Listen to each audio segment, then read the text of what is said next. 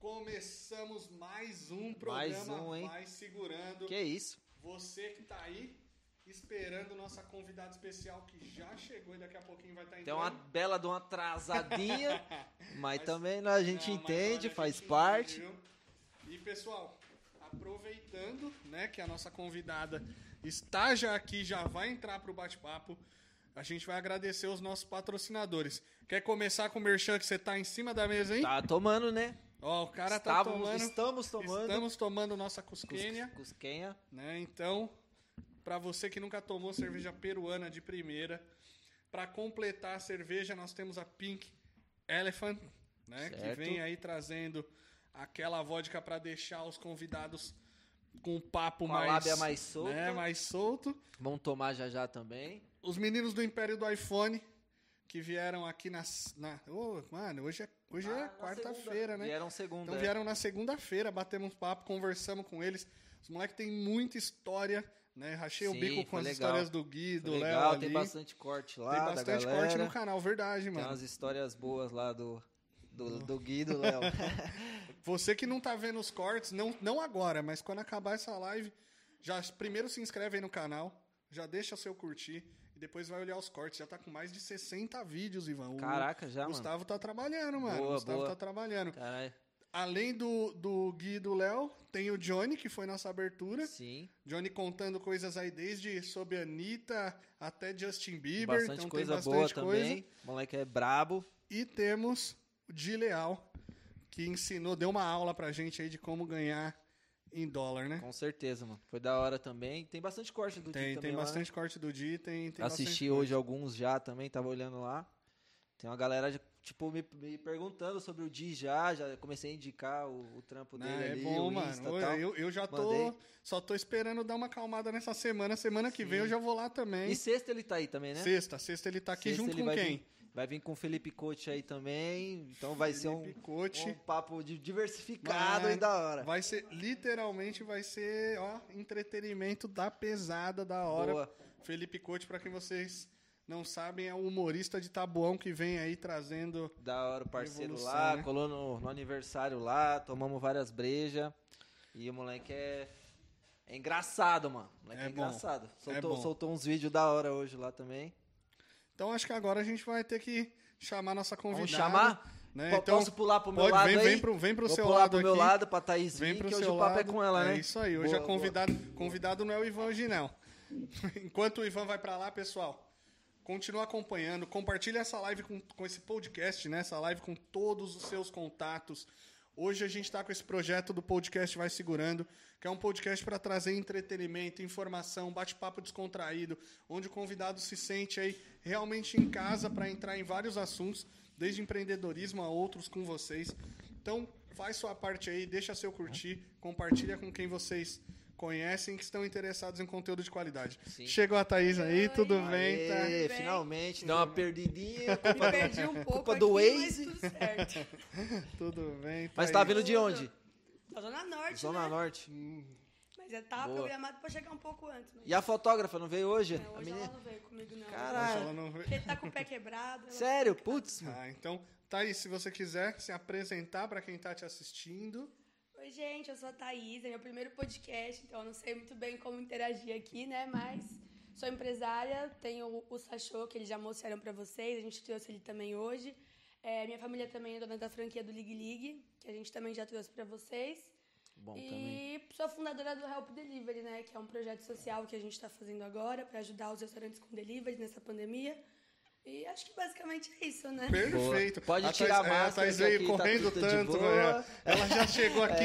Ó, isso aí já passou álcool na entrada, já de boa. Pá. Certo. Não, mas tá, fica tranquila, porque a ideia do podcast realmente é fazer um bate-papo como se nós estivéssemos na mesa do Sachô, na mesa do Ligue, conversando. E eu quero começar entendendo um pouco sobre essa parte do Help Delivery, que é um empreendimento aí seu, que você né, trouxe. Conta pra gente um pouquinho dele. Pra... Então, o Help Delivery a gente começou com o próprio Sachô, que a gente começou a ver que a gente fazia umas parcerias de muito sucesso no nosso restaurante. Então, a gente começou a levar o Sachô para uns influenciadores muito grandes, alguns influenciadores médios, locais. E a gente começou a ver que isso estava dando um retorno muito bom pro restaurante. E aí, com isso, alguns outros empresários, amigos de empresários vieram me procurar pra vir com essa mesma proposta pro restaurante deles pra divulgação, né? E aí até mesmo porque eles não tinham delivery, então implantaram um delivery agora, por conta das taxas altas que o pessoal pagava no iFood, nessas plataformas digitais. Sim. Então eles viram isso uma forma de ajudar mesmo a ter esse marketing digital através dos influenciadores. E aí, começando pelo Sachô, depois dele a gente foi começando a ter outros parceiros, como Pizza Crek, o Ligue também entrou agora. É, a gente tem a pizzaria Torre 7, a Brigadeiro com Você, então só tá aumentando e a gente vê que tem um resultado bem legal também. Nossa, que bacana. Então hoje já tem uma rede aí. Sim. De bastante lugares então, bacanas. Então a Help, ela é a logística desses restaurantes, entendi. E eu vi que você, né, quando você trouxe principalmente essa show pra nós aqui, o pessoal tava assistindo, viu que tem o cuidado de trazer a cartinha, toda bonita. Assim, isso foi uma ideia que você trouxe, sim, implementou. Sim. Porque esse é o diferencial, né? Esse cuidado com... Tanto que até todos os nossos parceiros, eu que fico responsável por essa parte do agradecimento, de fazer essa cartinha. E, tipo, mais por um cuidado, assim, sim, com quem tá ajudando a gente também, né? E aí eu proponho isso para todos os nossos parceiros, os que não conhecem ainda também, né? Então, até pro Pizza Crek. O Pizza Crek começou comigo porque eu era uma influenciadora local deles, né? Legal. Então eu sempre divulguei muito eles. E aí quando eu mostrei para eles essa proposta, eles super toparam. Então, e agora eles estão com a gente fazendo esse trabalho de divulgação também. E é bem legal, assim, eu não paro de conhecer pessoas influentes, não paro de conhecer também grandes empresários, entender quais são os problemas que eles passam no dia a dia também, né? E é bem bacana. Que legal. E aí, Ivan? E você que é um cara que conhece muitos influenciadores também, sim, né? O que você acha de importante para o lado do influenciador? Pode tomar. Que a gente está falando do lado do empresário da rede, sim, alimentícia se beneficia. E o influencer? O que o influencer leva ali de vantagem de realmente ter um parceiro com, sim, tanto profissionalismo igual a Thaís? Cara, é bacana porque eu acho que é legal para a empresa, né? Que acaba tendo a visibilidade ali dos números do influenciador, e para o influenciador ter uma marca, tipo, boa, que pode fornecer ali para ele ali um almoço, uma parada e tal. Acho que é da hora e é válido. Eu ia entrar no tema com ela desses influenciadores. Tem uma galera que é legal, que vira amigo e tal, e tem também uma galera que é meio chatinha, assim, que você fala, putz, mano, esse aí não dá pra trampar, não. Isso é. Mas então, o lado do influenciador, que eu estava perguntando para ele, é até legal porque, assim, o Help Delivery ele tem como projeto, assim, todos os nossos influenciadores, a gente mostra para eles a proposta que, pelo menos a cada 15 dias, a gente vai mandar um parceiro novo para eles conhecerem. Então, assim, se eu sou influenciador que estou no Help Delivery, pelo menos a cada 15 dias eu vou receber uma pizza, eu vou receber uma comida japonesa, eu vou receber uma comida chinesa. Assim, eu não tenho fidelidade comigo, porque ele pode, sim, fazer parceria com vários outros locais, mas a cada 15 dias ele recebe algum outro tipo de comida também, né? E é legal por ter essa causa social, né? De incentivar o pessoal a ficar em casa, na pandemia, sim, e tá ajudando também um pequeno, sim, negócio. Ah, isso é ótimo, de verdade. É, o Gustavo tava dando toque ali, não liga quando ele começar a falar ali atrás. Gustavo é o cara que atrapalha a parada, sabe o cara que atrapalha? Mas... É ele. E assim, como ele falou desse pessoal, é óbvio que tem um pessoal que é super mais gente boa, mais comunicativa, mais simpático, tem um pessoal que já é mais fechado também, um pessoal que eu virei muito próximo, um pessoal que eu mantenho contato até hoje, um pessoal que eu também já sou um pouco mais distante, né? Isso é normal. Mas acontece, né? Eu vi que você falou, né? Eu era uma influenciadora local. E hoje a gente tem muitas marcas, independente do ramo, tanto mercado alimentício quanto parte de moda, etc., que elas preferem as influenciadoras locais, as micro-influenciadoras que têm um número menor de seguidores, porém pessoas mais engajadas. O mercado alimentício, pelo menos no Help Delivery, você está fazendo essa aposta desde a grande, que, sim, traz mais visibilidade, porém menos engajamento, aos micro-influenciadores, sim, também. Com certeza. A gente tem influenciadores de 20 mil até 20 milhões. Então, assim, tem os pequenos, tem os médios, tem os grandes. E a gente sempre procura também começar pelos pequenos, ou não só... não só oferecer esse serviço para os grandes, mas também para os pequenos, ou fazer ali um intercalo entre eles, assim, porque o micro-influenciador também ele gera bastante resultado para o negócio, né? Mas muita gente não tem essa visão. Não, muita gente espera. Até, na verdade, é por isso que incentivou há um tempo atrás, hoje está meio que fora. Mas muita gente começou a comprar número de seguidores há uns anos atrás, porque via que as pessoas olhavam o número, né? Então, se eu compro 100 mil seguidores, eu fecho muito mais parceria do que eu ter 5 mil reais. Hoje tá invertendo. Acho que não é sempre, mas tem muita marca que tá invertendo isso. É que hoje você tem acesso ao engajamento. Sim. Também, principalmente. Uhum. As métricas totais. Às vezes não adianta você ter um número gigante ali de seguidores. E ninguém vê. Exatamente. O que eu ia perguntar é, para essas empresas, para essas marcas que são parceiras da Help, esse retorno é só em marketing ou converte em venda também? Então, esse retorno converte em venda também, porque assim, eu usei o meu restaurante como modelo, né? Então, para eu apresentar esse projeto, então eu comecei pelo meu e mostrei como modelo, e a gente percebeu um aumento assim, um aumento significativo nas vendas para clientes novos, para clientes que não conheciam a gente, né? E assim, não só a margem de seguidores que a gente aumentou nas redes sociais, mas também esse número de pedidos por clientes novos. E aí eu fundamental, recebi esse retorno fundamental de parceiros que a gente teve. Isso é bem legal, né? Ah, isso é boa. Muito. Ó, agora a gente estava conversando sobre você aqui um pouquinho antes de você chegar, né? Dando aquela stalkeada. E a gente viu que além do Help Delivery, você é uma pessoa que gosta muito de viajar. Ela é uma influenciadora também. Ela tem um trabalho mas, muito legal como... De hoje, fotos e tal. Sim, não, mas ali o influencer, mas o Instagram parece até uma nômade digital, porque cada foto está feita em um lugar. Gosta mesmo, desde... Viajar é tudo pra mim. Que legal. Sempre gostei muito, minha família também sempre gostou muito, então...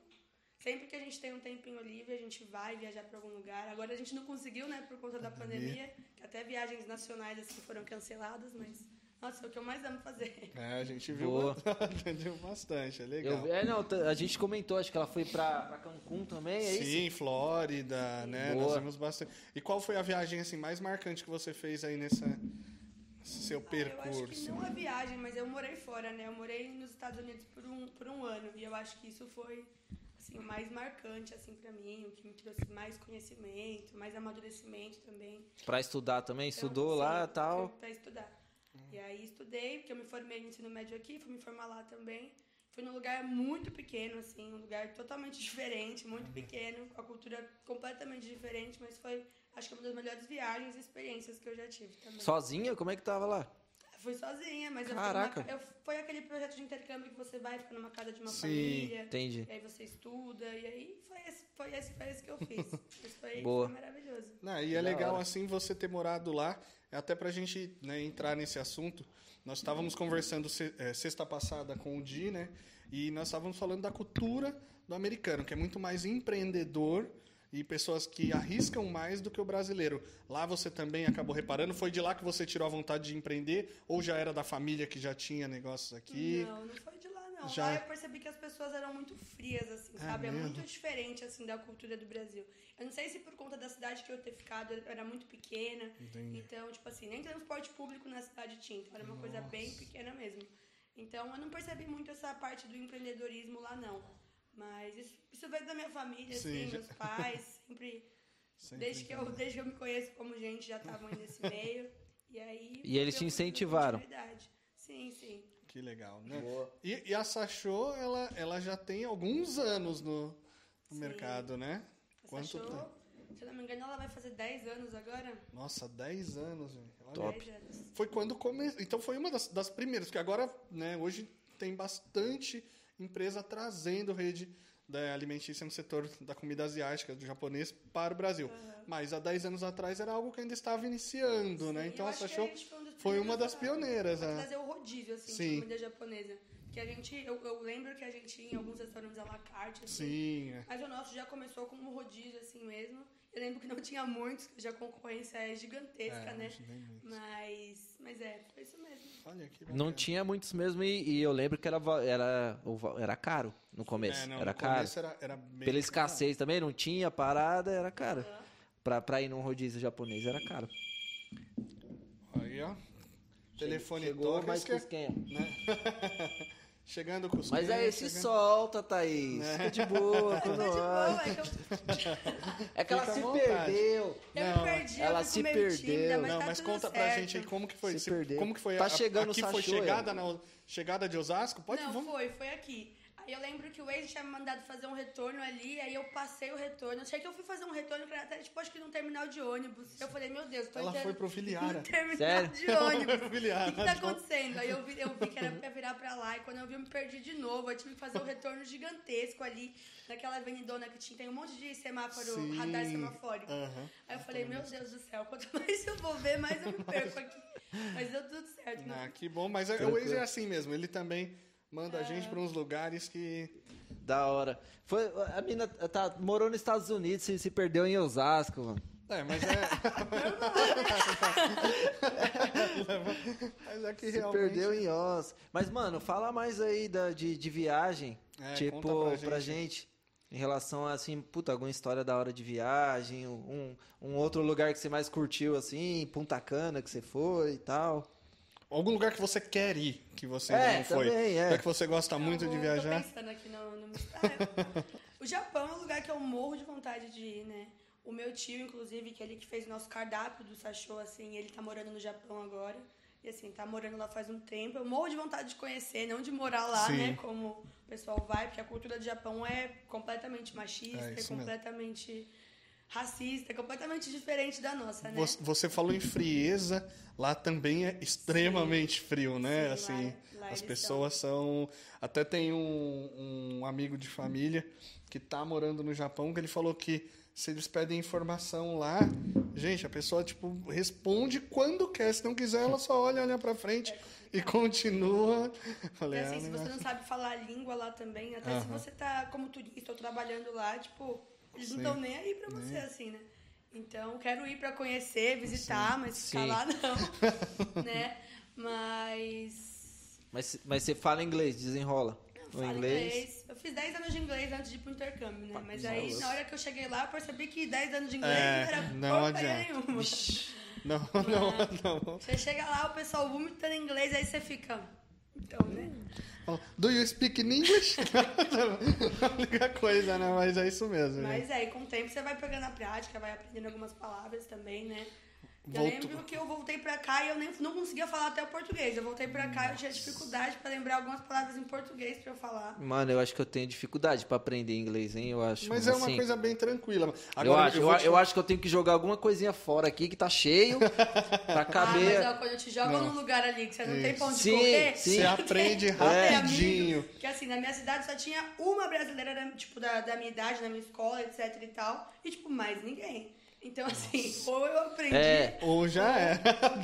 Mas voltou há quanto tempo pro Brasil? Eu voltei faz 2 anos. 2 anos. Então ainda tá com inglês bem fresquinho. Não tá 100%, né? Porque dá uma... Vamos fazer o seguinte, quando eu fizer assim, ó, começa em inglês a partir de... Aí bota, prepara a legenda. Só põe a legenda. Prepara a legenda. Né? Só põe a legenda. Porque você tá falando inglês fluente também? Já falei fluentemente. Mas assim, eu... Não faz 2 anos, já fazem 10, né? Uhum. Então, durante os primeiros 3 anos ali, quando eu aprendi, ainda sabia fluente, foi descendo pro avançado. Hoje vira aquela do básico, mas eu consigo entender tudo que a pessoa tá falando. Faz a pergunta pra ele, tá? Não precisa. Mas você morou fora também? Não, só fui a passeio. Mas eu peguei 3 anos pra inglês porque eu queria morar fora. A minha ideia, quando eu fiz 17 anos, era morar fora. Só que com 18 eu passei num concurso e acabei ficando por aqui. Aí quando eu vi, eu já estava há 8 anos no Brasil. Esse sonho passou, fui empreender, ficou. Mas usei para isso. Mas eu concordo com você porque, assim, é igual. Todo mundo acha que fala espanhol, que fala castelhano. Todo mundo. Brasileiro, português, acha que fala. Sim. Quando vai pro Chile, por exemplo, você não consegue entender uma palavra que eles falam, porque eles falam tão rápido. E quando até o exemplo do Chile, quando eu fui pra lá, eu falei, castelhano. No Chile fala eu vou castelhano tudo. No Chile? É, né, um castelhano. Eu cheguei lá, gente, não entendia nada. Eu tentava soltar um português com espanhol com inglês, tudo na mesma frase pra ver se eles entendiam alguma coisa, com um pouco de mímica que a gente pega, sim, também. É, meu pai é assim, ele não sabe falar nada e ele é só na mímica. Então ele só... aponta ali, eu quero vir ali, assim. Aqui. Inclusive, você estava falando do Chile, eu lembrei agora. Uma vez a gente foi pro Chile, né, com meu pai, e a gente foi, acho que se não me engano, no mercado, comprar algumas coisas pra gente tomar café da manhã e etc e tal, né. Aí meu pai chegou no mercado e a gente queria comprar requeijão, queria comprar pão. E aí meu pai lá, né, ele acha que ele desenrola do espanhol, do inglês e tal. Chegou e pediu pro moço um cacetinho, se referindo ao pão. E o moço assim, olhando pra cara dele.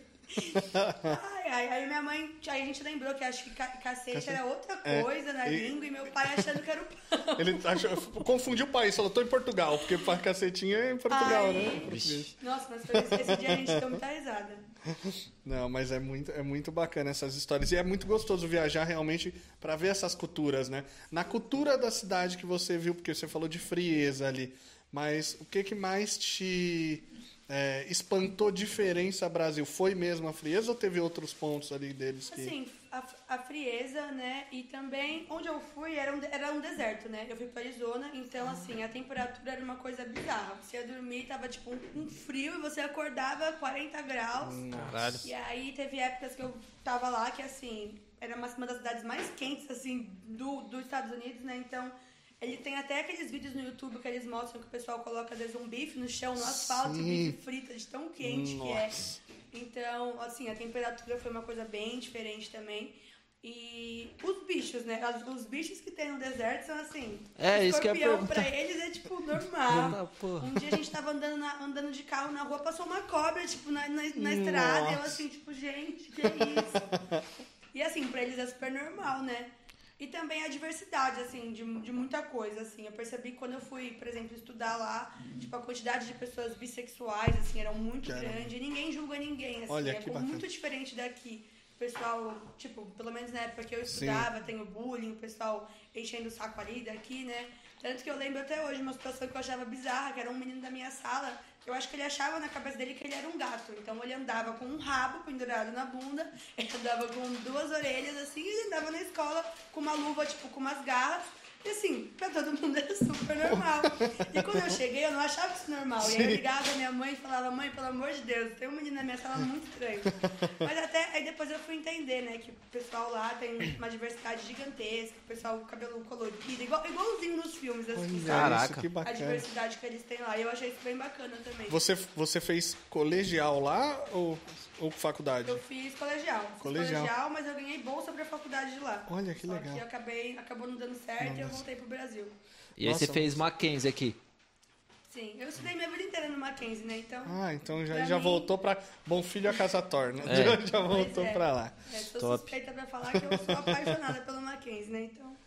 Nossa, aí, Ivan, e nós falando que ia pagar vergonha de vir aqui de elefantinho rosa quando bater 50 mil likes, lá nos Estados Unidos a gente podia estudar de elefantinho rosa. De rosa, de pink.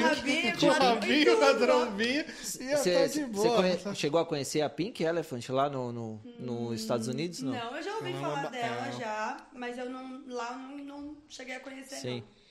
É uma balada bem bacana lá, né? É, boa. E bora de Cusqueña. Porque lá a maioridade é diferente também, né? Então, verdade, né? 21, né? Bebê lá é 21, eu fui 28, acho. Então é. Não. Boa. E lá realmente é bem mais rígido em relação a isso do que aqui, né? Em relação a... E você que tá nesse meio de influenciadores aí, você entraria pro BBB? Você acha que tipo, ia ser uma parada legal pra você? Tipo, que... eu tenho te acrescentar no seu trampo, assim, na sua vida e tal? Participar de qualquer reality, assim, né? Tipo, se aparecesse alguma oportunidade.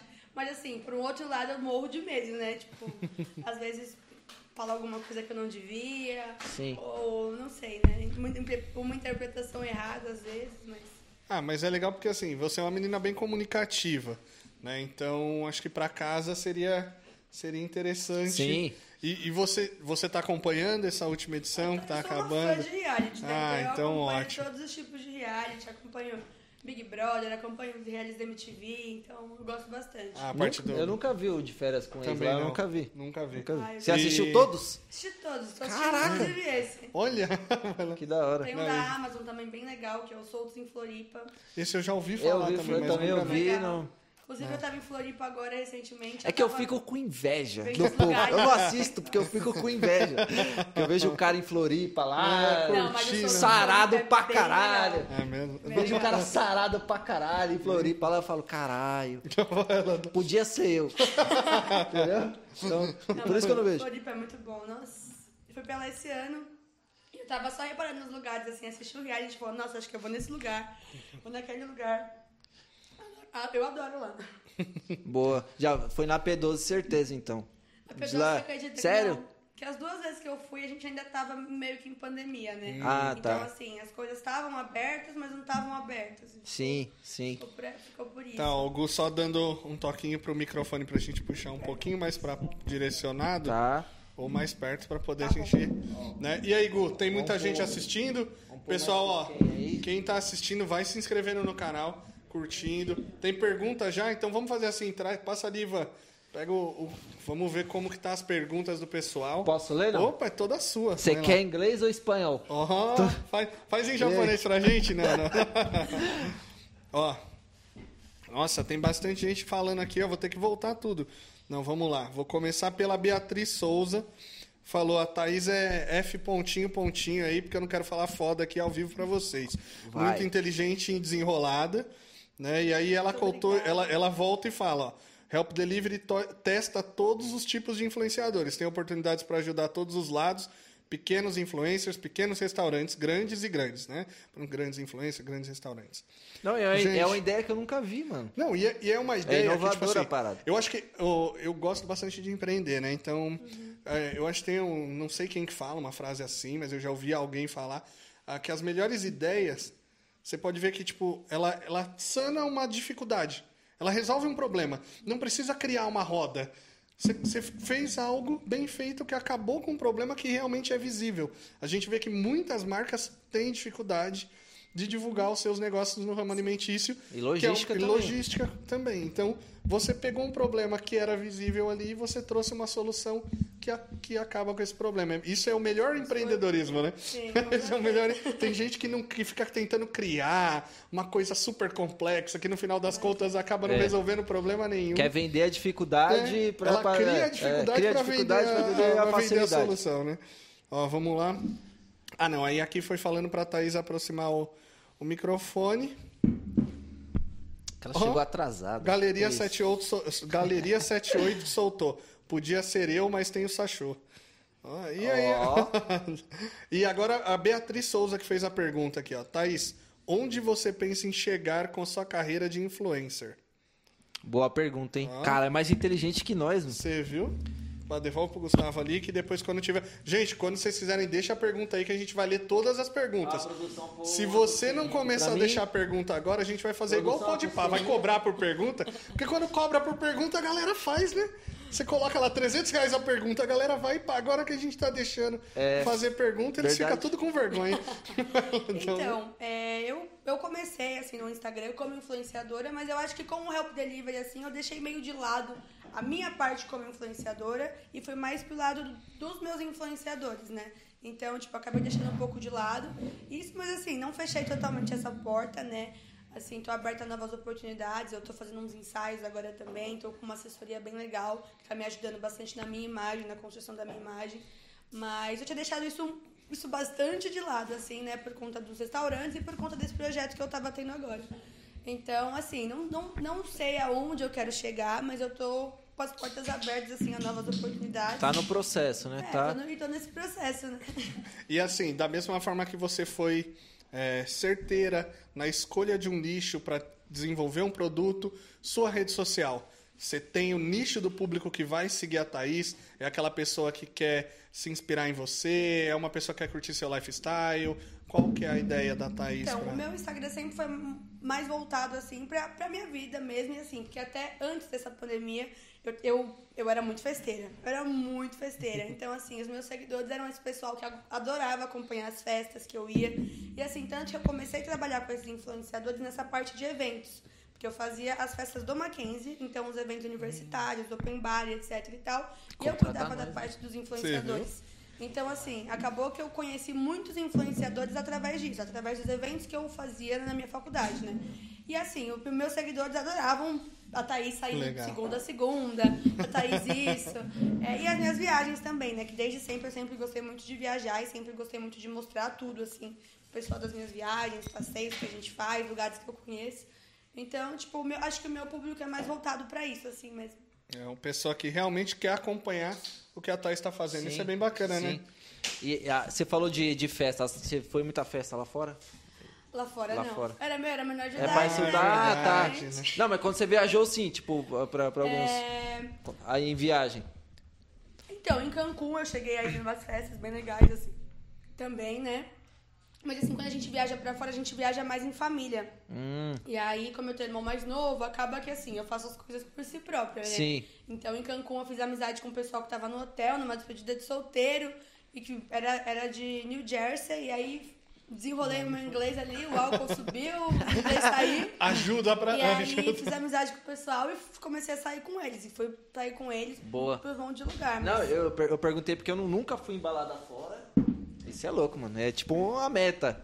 E não uma balada fora, assim. Olha, então eu já fui em barzinho só, mas balada também não, balada nunca fui. Então, eu escuto falar dessas baladas, por exemplo, na Califórnia, em Las Vegas, que é coisa sua. Então... Mas tenho muita vontade de ir, mas não fui ainda não. É igual na Europa. A pandemia amigo vai passar, né, irmão? Já. Se Deus quiser. Amigo meu foi numa balada na Itália e encontrou o Balotelli, tipo, na balada, assim, curtindo o jogador da seleção italiana. Falei, nossa, tá fácil aqui no Brasil. Tipo, e era uma balada, assim, não sei se era uma qualquer, né? Não, mas era uma balada normal. E a gente tava falando que você é muito festeira. Como que tá, Thaís, 1 ano e meio dentro de casa? Louca pra poder sair de novo? Até que eu tô mais calma, eu tô mais de boa. Eu comecei a ver outras coisas que eu poderia estar fazendo, assim, né? Porque, assim, a Thaís, de 2 anos atrás, era uma pessoa que saía de segunda a segunda, juro. Nossa. Então, assim, eu tinha minhas obrigações, tinha minhas coisas, mas eu saía todos os dias. Saía muito, bebia muito. Então, acho que essa pandemia, assim, foi um pouco bom também pra eu parar um pouco, refletir, né? Mama. E parar um pouco com esse monte de festa que eu ia. Mas era muito bom, não me arrependo, não. Foi uma fase muito boa. Conheci bastante gente também. Inclusive, você estava falando da seleção. Inclusive, uma das festas que a gente fez foi uma que foi aqui na Áudio, em São Paulo. E foi no dia que teve um jogo da seleção brasileira aqui em São Paulo. Sim. E tal. E eu lembro até hoje. Tipo, alguns dos jogadores saíram do jogo e foram pra Áudio. Então, tipo assim, a gente olhava pra cima, tava tipo Neymar ali em cima. Tinha um pessoal bem legal. E eu falei, nossa... Esse dia foi bacana. Olha, não, esse tipo de festa eu já tive uma chance de presenciar. A gente saiu uma vez do Serra Dourada. Foi até engraçado, né? Aquele dia eu me senti um artista. Quando o podcast estiver batendo 10 milhões aí a gente vai curtir umas baladas assim também. Mas a gente foi pra Goiânia no jogo do Serra Dourada, amigos do Neymar contra amigos do Leonardo. Chegamos lá de jato e tinha escolta policial. Aí a polícia levou a gente lá pra dentro. Entramos no estádio, né? Tava eu, o Guimê, o pessoal. Quando a gente saiu de lá, foi pra balada também. O dono da balada desceu pra recepcionar 1 a 1 até o último andar da balada. Serra, o último andar da balada. Serra Dourada é Goiânia, é isso? Goiânia, tá. Você lembra o nome da balada? Falcão. Nossa, cara, eu não lembro o nome da balada. Não era Woods. Eu sei que ela tinha 4 andares. Eu não conheço ainda, mas... Ficou 4 andares e era o último andar. Ficou o Falcão, Diego Tardelli... O Neymar não foi, o Neymar ficou no hotel, mas ele tava com a gente no hotel. Aí o irmão do Alexandre Pires, meu, tinha muita gente bacana, a gente curtiu lá a balada, e aí foi onde eu vi, realmente, falei, caramba, os caras saíram do jogo, meu, vamos curtir uma baladinha, vamos, negócio da hora, muito, muito bacana. É igual nós, mano, tivesse aqui agora, nós ia pra Curitiba, isso aí. Rapidão, ia ser da hora mesmo, pode parar. Boa. Mas é gostoso esse tipo de festa. É que assim, eu não sou um cara tão baladeiro. É pelo contrário, sou pouco baladeiro. A gente quase não sai. Ele dorme. Ele não aguenta. Ele é tio já. Não, pra mim, eu prefiro um barzinho. Olha lá, foco na missão. Mas ele dorme no meio da missão. No meio da missão já foi. Não, mas é que a missão é outra. Foco na missão, tira da balada. Não, mas é bem gostoso. Esse tipo de ambiente é legal. E... Foco na missão é boa. E aí, Vazinho? Você que tinha separado vários assuntos pra perguntar pra Thaís, você que é um cara... Ó, falta acender ali, ó. Falta acender. Que o Léo vai falar. A gente falou pouco de Big Brother. Quero saber mais, tipo, a sua opinião dessa edição aí. Se você é Team Julie, se você é, não é... Eu tenho uma opinião muito definida, assim, da minha torcida pra esse ano, não. Ano passado eu assisti, eu prefiro 1000 vezes a edição passada do que essa edição. Achei bem legal, inclusive eu tive a oportunidade de conhecer alguns participantes da edição passada. Mas, essa edição... Também conheci um pessoal que participou dessa edição de agora, mas eu não tenho uma torcida declarada, não, assim, né? Antes de começar, eu era super fã da Pocah, então, tipo, joguei muito crédito nela, assim, não foi muito bem que eu decepcionou, né? Mas, assim, continuo gostando muito dela, gosto, acho Sim. que a Juliette vai ganhar, acho que isso é meio óbvio, né? É, mas... a Pocah decepcionou por não ter feito nada, simplesmente por isso, eu acho que ela podia entregar muito mais, né? É, na verdade, eu acredito que muito no começo, com a companhia...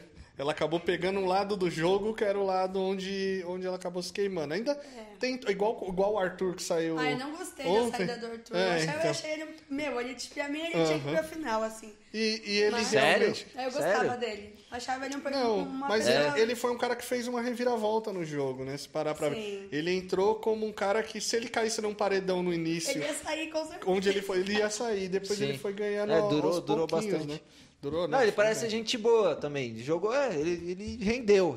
Sim, ele levou um jogo, legal. Mas a Viih Tube, que jogadora, né? Essa foi. Aquela relação de amor e ódio que foi pessoa, né? E é engraçado que depois que ela saiu de lá, todo mundo falou disso e ela dava aquela cidade e falava, é verdade, né? Eu vou falar o quê? Tá gravado. Então, não, tipo assim, ela realmente, mano. Eu coloquei hoje ela na Ana Maria aí, ela, no começo ela falou, oi, gente, tô aqui, tô de banho tomado.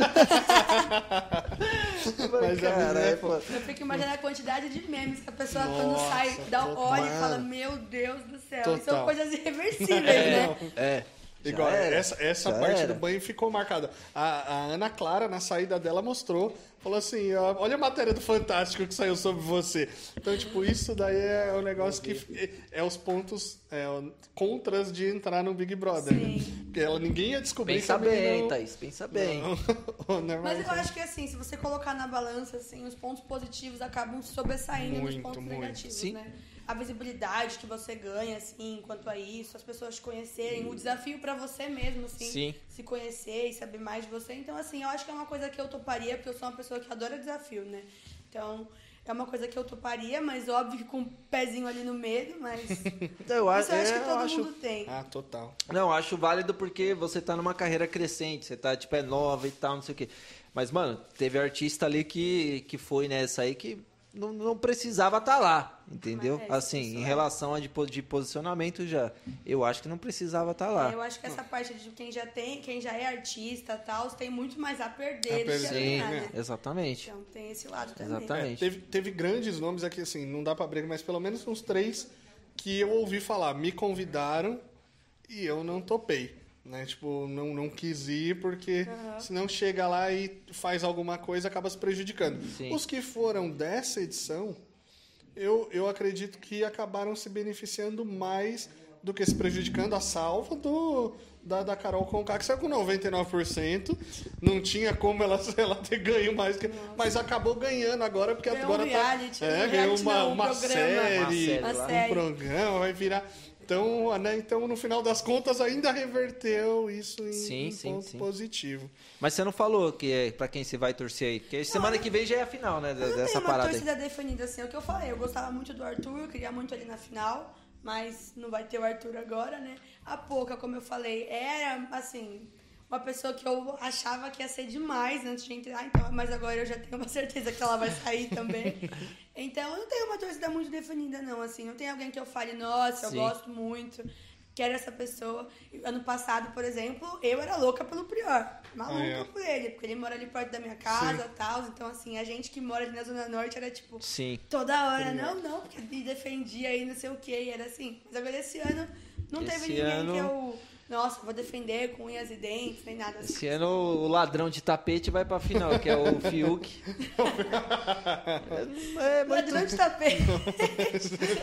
Porque aqui ele não rende, não tem, sabe? Mas eu vou te falar que um personagem que era pra ter feito o papel de Prior dessa edição e que, no final das contas, acabou deixando... se perder um pouquinho, acabou sendo eliminado, tem foto com você, que é a Sara. Ah, sim. A Sara, ela seria o Prior dessa edição se não tivesse subido pra cabeça algumas atitudes que ela mesma depois reconheceu. Mas ela é inteligentíssima, ó. Saiu, né?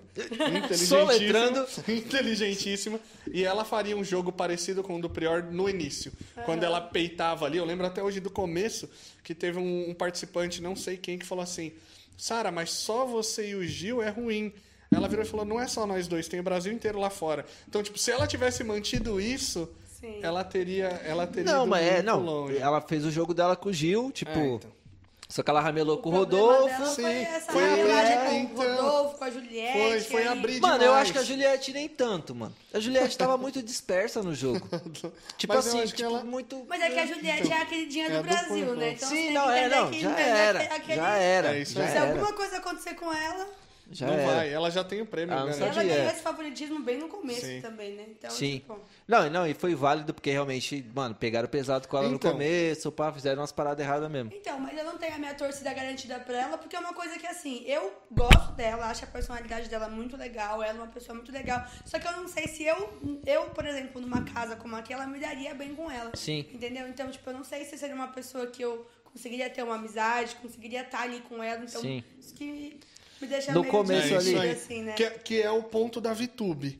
A Viih Tube, se não tem uma câmera ali dentro, ela ganha o Big Brother. Se não tem câmera, porque as pessoas iam dar o prêmio pra ela.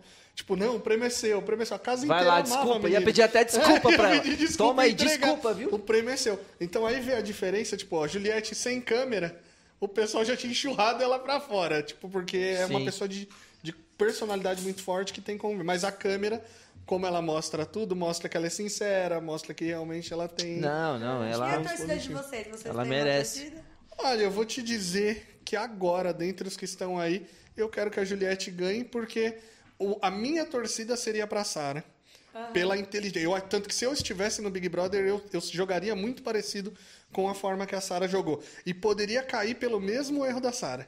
De achar que tá acertando tudo e o negócio subir pra cabeça. Então eu entendo ela quando eu vi o que aconteceu. Uhum. Mas quando ela saiu, eu falei, não, aí vai acabar ganhando a Juliette. Até o Gil é um cara gente boa também, ele alegra a casa. Sim. Mas se ele ganhar, vai ficar um pouco... Não ganha, já era. E mas os outros dois... Segundo, terceiro lugar, então ele fica. Assim. Não, e assim... Camila, meu, gente boa, Fiuk, gente boa, mas realmente é o que você falou, não ladrão rendeu de tapete, né? Não rendeu algo ele interessante para casa. Sabe? Vai lá, leva e ninguém faz falta, ninguém sente falta. Vê. Ninguém sente falta do tapete dele. Só você, mano. Cara, eu acho que pra mim a Sara merecia, assim, de todos. É o Rodolfo, a Sara e o Rodolfo. Acho que minha final seria a Sara, Rodolfo e ladrão de tapete. Não, zoeira, eu falei só pra ficar engraçado. Seria o Caio. Acho que o Caio também era um cara que rendia bem. Eu gostava muito do Rodolfo também. Eu gostava do Rodolfo. Caio pra mim, ele se queimava pela língua. O Caio, o bichão, ele era muito bastião aqui, bastião ali, um contando de um pro outro. O Rodolfo, não. Não, era um left trás, dali, daqui. Mas o Rodolfo, eu gostava bastante dele. Fiquei meio... Arrumei até alguns problemas na internet por conta daquele problema que deu com o João, com Camila e tal, né? Porque, assim, a cultura da minha família é bem parecida com a cultura do Rodolfo, né? Porque meu pai, ele é mineiro e tal, então, tipo assim, a linhagem de pensamento que ele fala, dele tentar mudar, mas o pessoal ser muito cabeça fechada pra essas coisas, é o que eu já passei muito e passo com a minha família também, sabe? Então, tipo, eu defendi um pouco ele por saber mais ou menos como que funciona a nossa cultura, como que é assim, né? Mas... Ó, mas nós fizemos um piloto aqui que nem foi pro ar, mas se tiverem curtindo aí, se inscrever e pedir, depois a gente pede pro Gustavo fazer uns cortes. E aí esse piloto a gente fez com um menino que é do interior aqui, que é um irmão nosso, o Lucas Lima, que canta sertanejo como ninguém, e a gente entrou nesse assunto. E você já foi criança, você falou isso até dos Estados Unidos, do já foi ser criança. Diferente. Não, sim, todos nós já fomos, né? Ninguém nasceu adulto. Tá, vai lá. Essa Cusqueña tá fazendo bem aí pra você. Mas a criança, ela é uma pessoa que, na inocência dela, ela realmente... faz bullying com o outro. Sim. Errado, não. Ninguém está dizendo que isso é certo, mas sim. A criança, na inocência dela, ela faz. Sim. Né? Aqui no Brasil, principalmente. Eu já sofri bullying, Ivan, já zoei, você não, já deve ter sofrido. Não, você é o cara, né? Até hoje. Quando o cara quando o cara chega em você e fala, oi, Ivan, tudo bem? Ele tá zoando você. É uma forma de...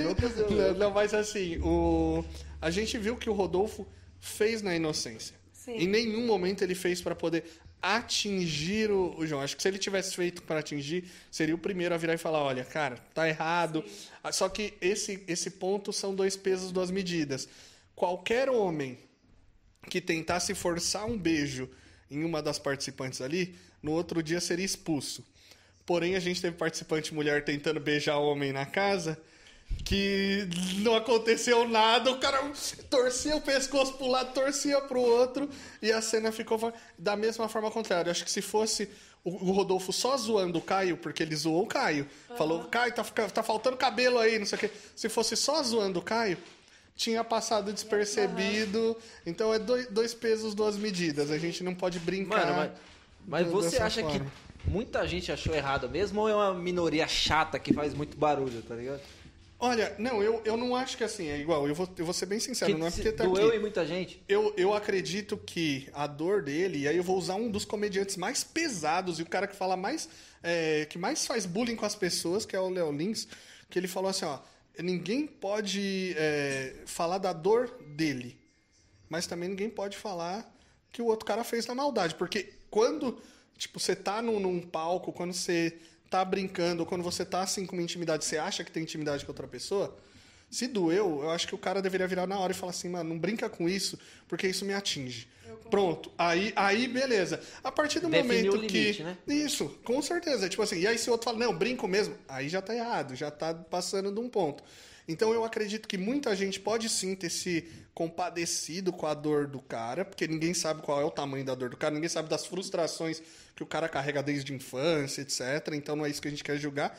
Mas a atitude tem daquele lado que você fala, por que o cara espera uma semana pra num ao vivo, antes do paredão, falar que sofreu? Sabendo que era alguém que ele tinha intimidade pra chegar e falar, fulano, vem cá. Ó, não gostei disso, não gostei daquilo. Eu acho que isso tanto pesou, que ele saiu no paredão, que ele bateu, saiu. Então, eu acredito que não foi muita gente que se incomodou. Acho que o pessoal tava mais comprando a dor, mas depois viu que essa dor não era tão doída ali da mesma forma que foi passada, né? Pelo menos eu acho. Então, eu concordo, eu acho que assim, eu não tenho como saber aonde vai doer em você, e você também não tem como saber aonde vai doer em mim. Ainda mais de um tempo pra cá, que muita coisa tem sido mudada culturalmente, etc e tal, então não tem como a gente saber, né? Então eu também concordo com você que ele teve abertura pra falar, que não gostou daquilo, né? E é isso. Até nesse ponto, a Juliette, ela é uma pessoa que, tipo assim, da mesma forma que você comentou, ela é coerente. Onde ela fala... Se, por exemplo, se alguma coisa incomodou, ela vai e ela fala na hora, né? Então, tipo, ou ela vai tirar satisfação na hora. E isso é uma coisa que mostra. Se o João tivesse feito isso, acho que ele teria se saído melhor. Tipo assim, ó, João, Rodolfo, não gostei da sua brincadeira. Sim. Tipo, se tivesse doído realmente na hora. Não, porque pode senão, ter doído. Porque senão torna a mesma coisa que aconteceu no caso do Fiuk com ele. Foi a mesma coisa, ele brincou, aí o cara não falou, só falou no paredão quando botou ele no paredão. Aí, tipo assim, acho que ele ficou pensando, falou, meu, tudo que eu falo aqui o pessoal guarda pra botar no paredão depois, né? Tanto que tem até um comentário dele no Instagram, ó, eu falando de comentário do Rodolfo, mas tá lá. Mas tem um comentário dele no Instagram, naquele videozinho do Gil e do Fiuk, dando o selinho, e ele só botou um e 3 pontinhos. Ele botou e 3 pontinhos. Falei, ele não pode falar nada mesmo, então ele só deixou as reticências ali. Mano, a gente vive um momento meio complicado com essa... Tipo, com medo de falar as coisas, sabe? Sim, então, isso que eu falei. Isso é ruim viver assim. Em um reality, você... Às vezes fazer um comentário que você não vê maldade, mas talvez pode ser uma coisa que... Alguém que não seja no lugar de fala, tá cansado de explicar, e aí você acaba se perdendo nisso. Então, esse é um grande medo que eu tenho. E uma parte das oportunidades que você falou de colocar na balança os pontos positivos é um exemplo ao Rodolfo, né? Que antes mesmo dele sair, ele já tinha, sei lá, mais de 1,5 milhão no Spotify com a música dele, etc e tal. Então, assim, você colocar na balança as oportunidades, os pontos positivos são... Não, pra ele foi bom, pô. Foi bom. E assim, ele foi um cara coerente. Ele fez o jogo dele, ele teve o erro dele, mas que é um erro que é aquilo, é interpretação, né? Algumas pessoas interpretam que foi erro, outras pessoas interpretam que foi brincadeira, então fica uma coisa mais tranquila. E é um jogo também, né, mano? Acabou, sim, já era, saiu dali, já era. E a pessoa lida com várias pressões, né? Imagina, você saber que o Brasil inteiro tá te assistindo. Que da hora, se né? Se aqui a gente já pensa realmente, ó, o que que eu vou falar? Um artista pensa num palco para 5 mil pessoas, o que ele vai fazer? Imagina que você tá com todo o Brasil. E nessa pandemia que era todo mesmo, né? Você via, sim, os artistas de grande nome, as outras emissoras, os apresentadores das outras emissoras fazendo comentário o dia inteiro. É bem... Eu fico pensando quando você sai, assim, tipo, você... Tipo, por exemplo, pra se trocar, deve ser muito estranho você fazer, você refazer seus hábitos, você voltar à vida normal, sim, seus hábitos, assim, né? Tá. Ó, Gustavo, tecnologia, hein? Tecnologia. Tirou o celular, virou papel aqui. Boa. Quando você sai também, já sai, tá indo pra Ana Maria, tá indo pro Faustão, já acho que é milhão. Mas você gostou da Sara? Você conheceu a Sara, né? A Sara é muito gente boa, ela é muito... Nossa, ela é um amor de pessoa, não tem nem o que falar dela, assim, né? Ela é muito simpática, muito gente boa, muito autoastral, assim. Ela é o que você vê, assim, no programa. Que da hora, mesmo, que bom. Sabe? Não tive nenhum problema, assim, com ela até. Mas ela... Nossa, eu achei ela super, super gente boa, muito bonita também. Boa. Ela fez uma parada facial, não fez? Um negocinho aí? Fez, harmonização antes de entrar no Big Brother. Eu achei que era depois. Antes de entrar. Eu vi que tanto que tem até umas fotos dela antes do Big Brother com agora na internet. Mas assim, ela já era uma mulher bonita, que a harmonização, sim, realmente deixou ali o rosto dela aquele quadrado que ficou, né? A harmonização às vezes fica bom, sim, em outros casos não fica. Eu vou fazer isso aí. Eu falei, se ele aparecer aqui igual o Sylvester Stallone... Não, eu vou fazer, vou chamar o doutor aqui.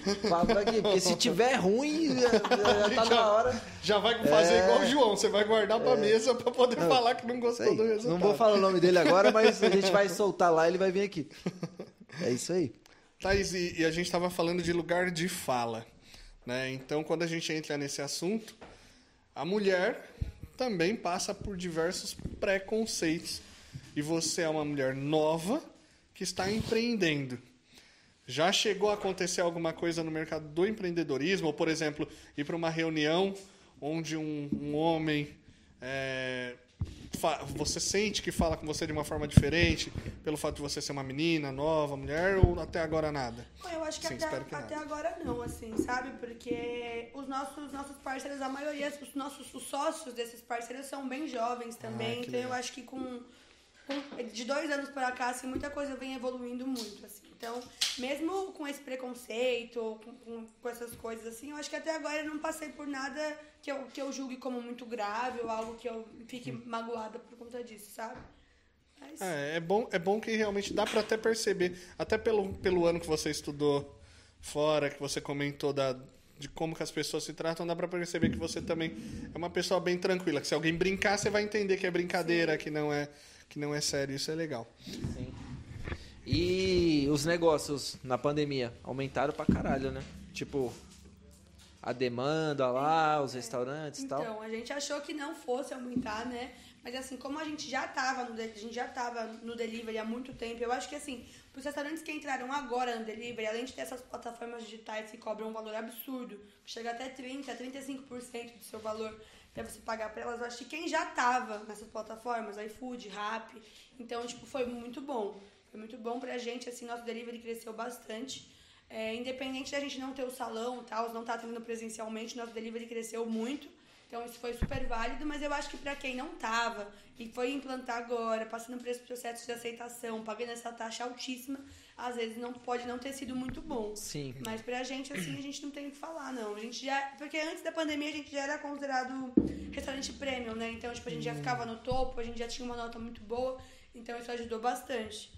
Mas eu acho que tem 2 lados também, né? Com certeza. E hoje vocês trabalham, isso principalmente a sua rede, né? A Sachô, a Ligue, vocês trabalham com os aplicativos de entrega e vocês trabalham com frota própria também ou não? Não tem. Então, todos os motoqueiros são nossos. Ah, então é só frota. A gente até paga uma taxa menor para essas plataformas porque os motoqueiros são nossos, né?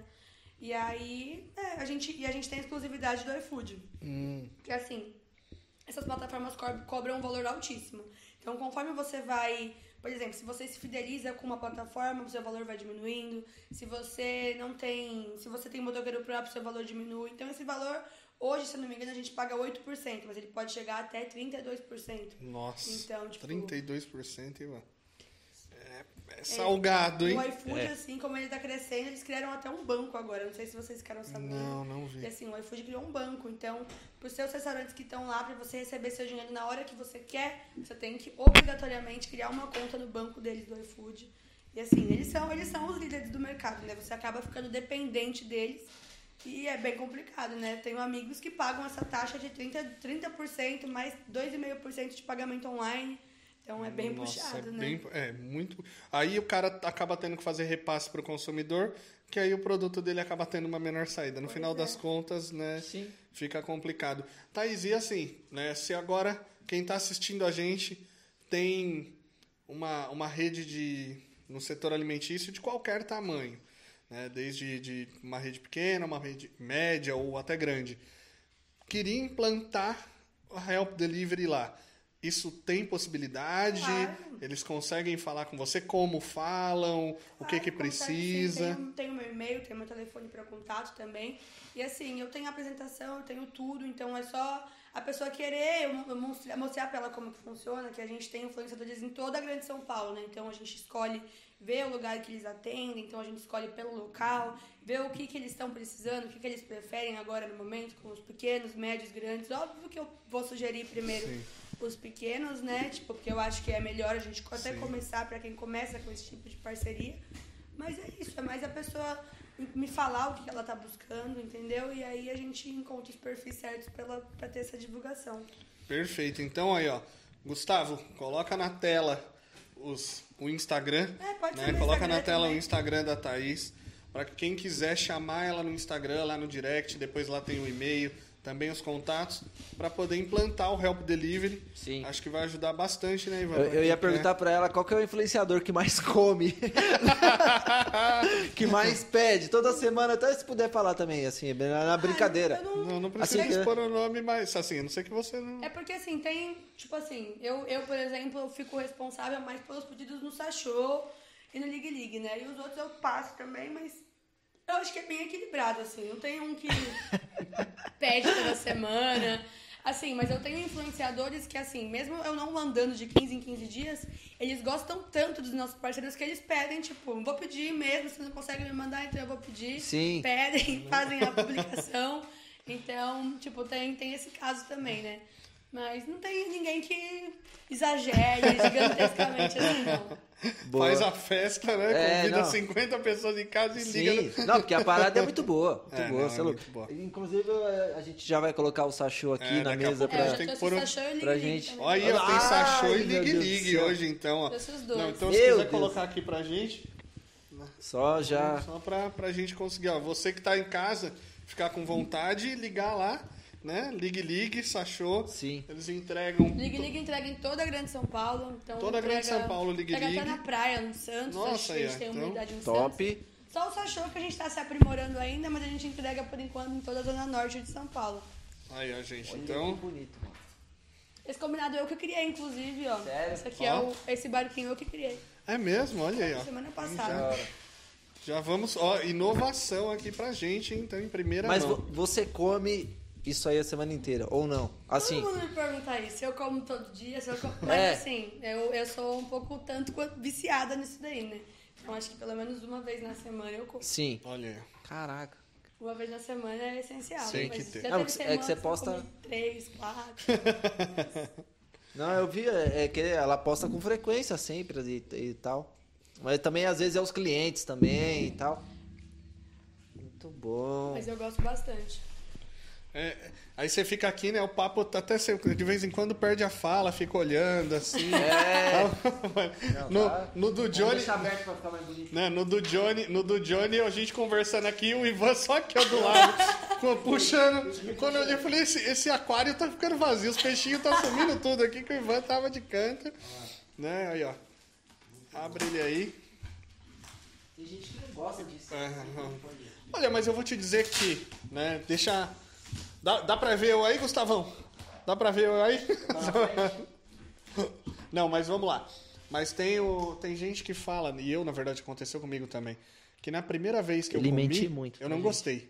A primeira vez que eu comi o peixe, eu lembro até hoje, não foi nenhum rodízio. A primeira vez que eu te conheci, eu não gostei também de você. Também, né? Isso porque você que veio atrás de mim, né? Faz parte. Interesseiro, isso que veio atrás de mim. Não, mas a gente pediu, era pizza, um rodízio de pizza, e lá tinha uma mesa montada. Eu peguei e falei, nossa, como é ruim comida japonesa. Juro, foi assim. Fiquei muito tempo. Aí teve um dia que eu fui com a Priscila num rodízio e no caminho ela falava assim, não, vamos no rodízio japonês. Eu falei, não vou em japonês, não gosto. Não vou em japonês. Não, vamos. Aí a gente chegou num restaurante, tava fechado aquele, a gente foi pro japonês. Uhum. Quando chegou no japonês, eu comi. Meu, eu achei tão bom que eu fiquei viciado naquilo e hoje eu sou viciado. Aí quando a gente encontra Sachô também, que a qualidade é melhor, aí não tem como não querer comer pelo menos uma vez por semana. Né? Mas você acha que é normal isso? A pessoa não gostar de início? Eu acho, só que isso aconteceu comigo também, né? Eu não gostava, aí eu comecei comendo só os hot rolls.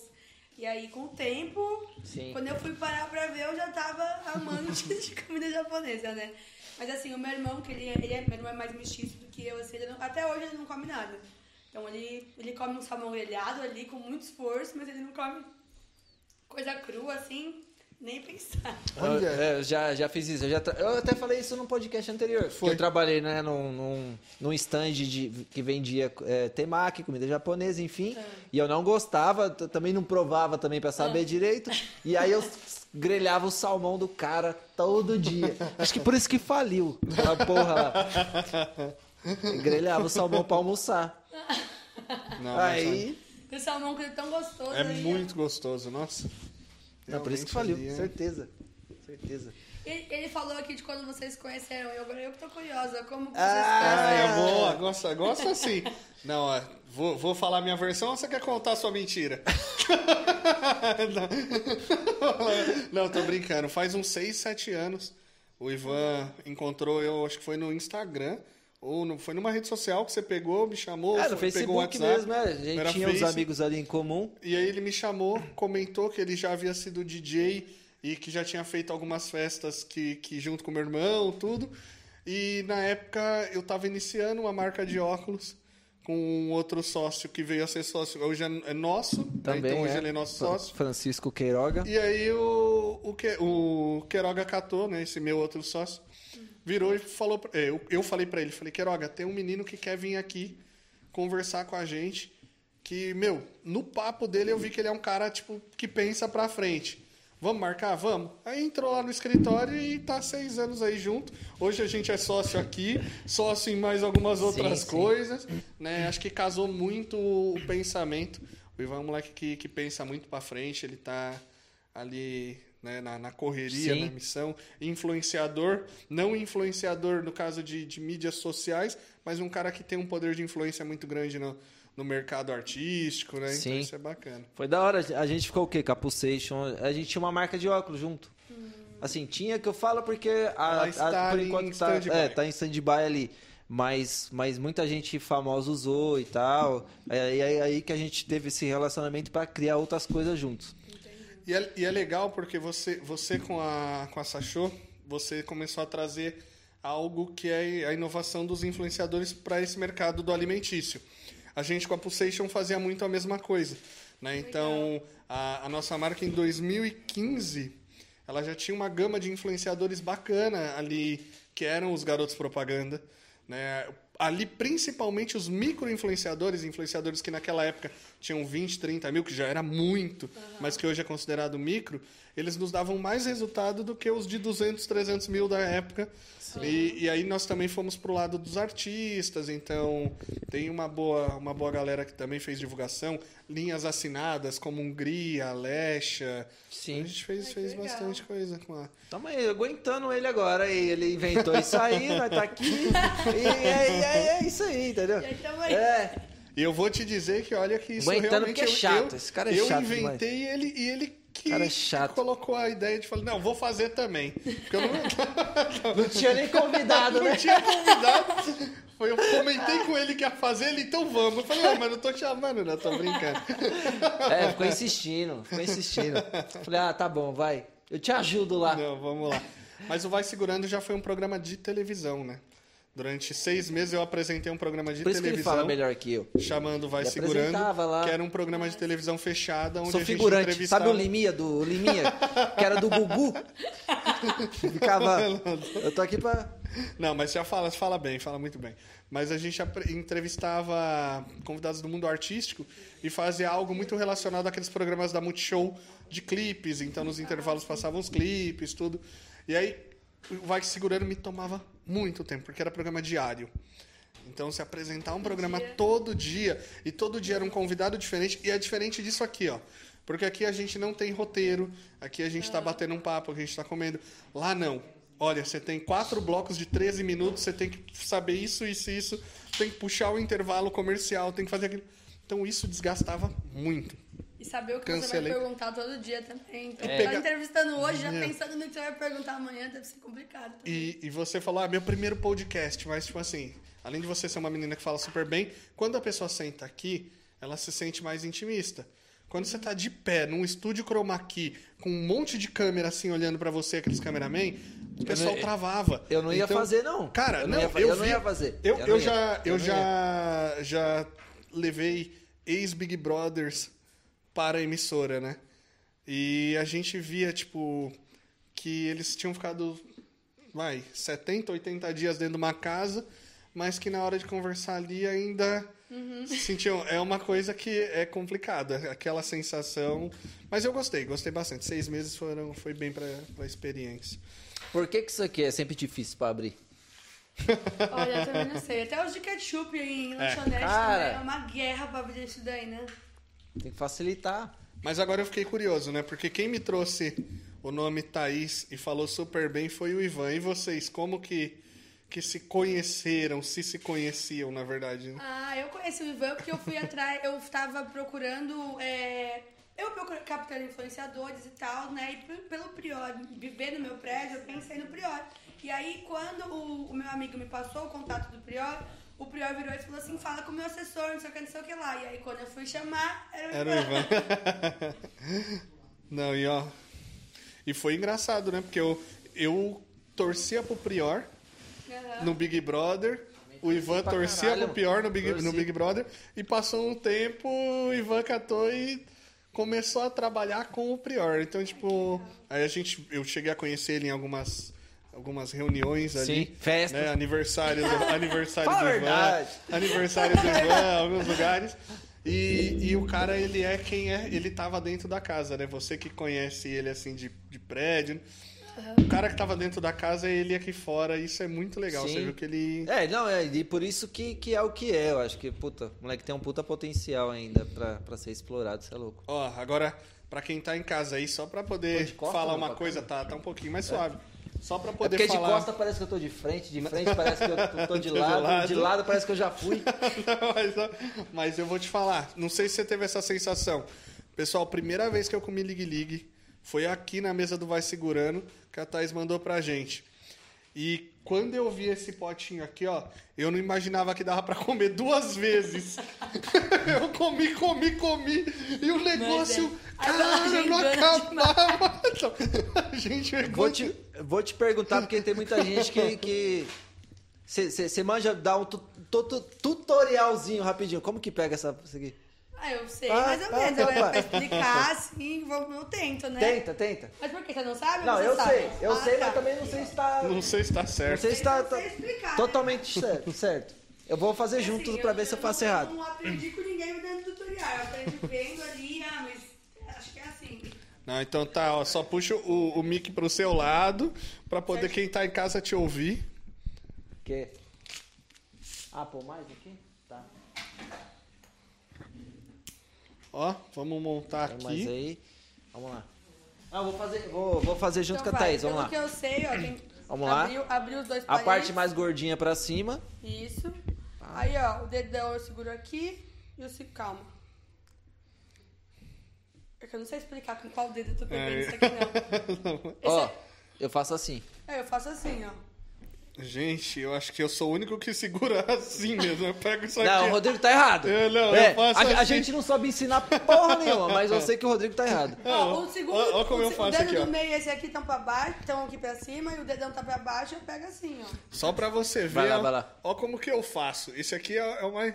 Eu pego assim... Oxi! Assim, tá errado!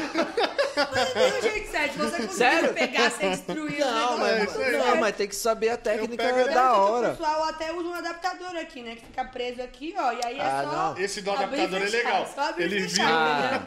Não. Então, assim, cada um. Tem que ser samurai no negócio.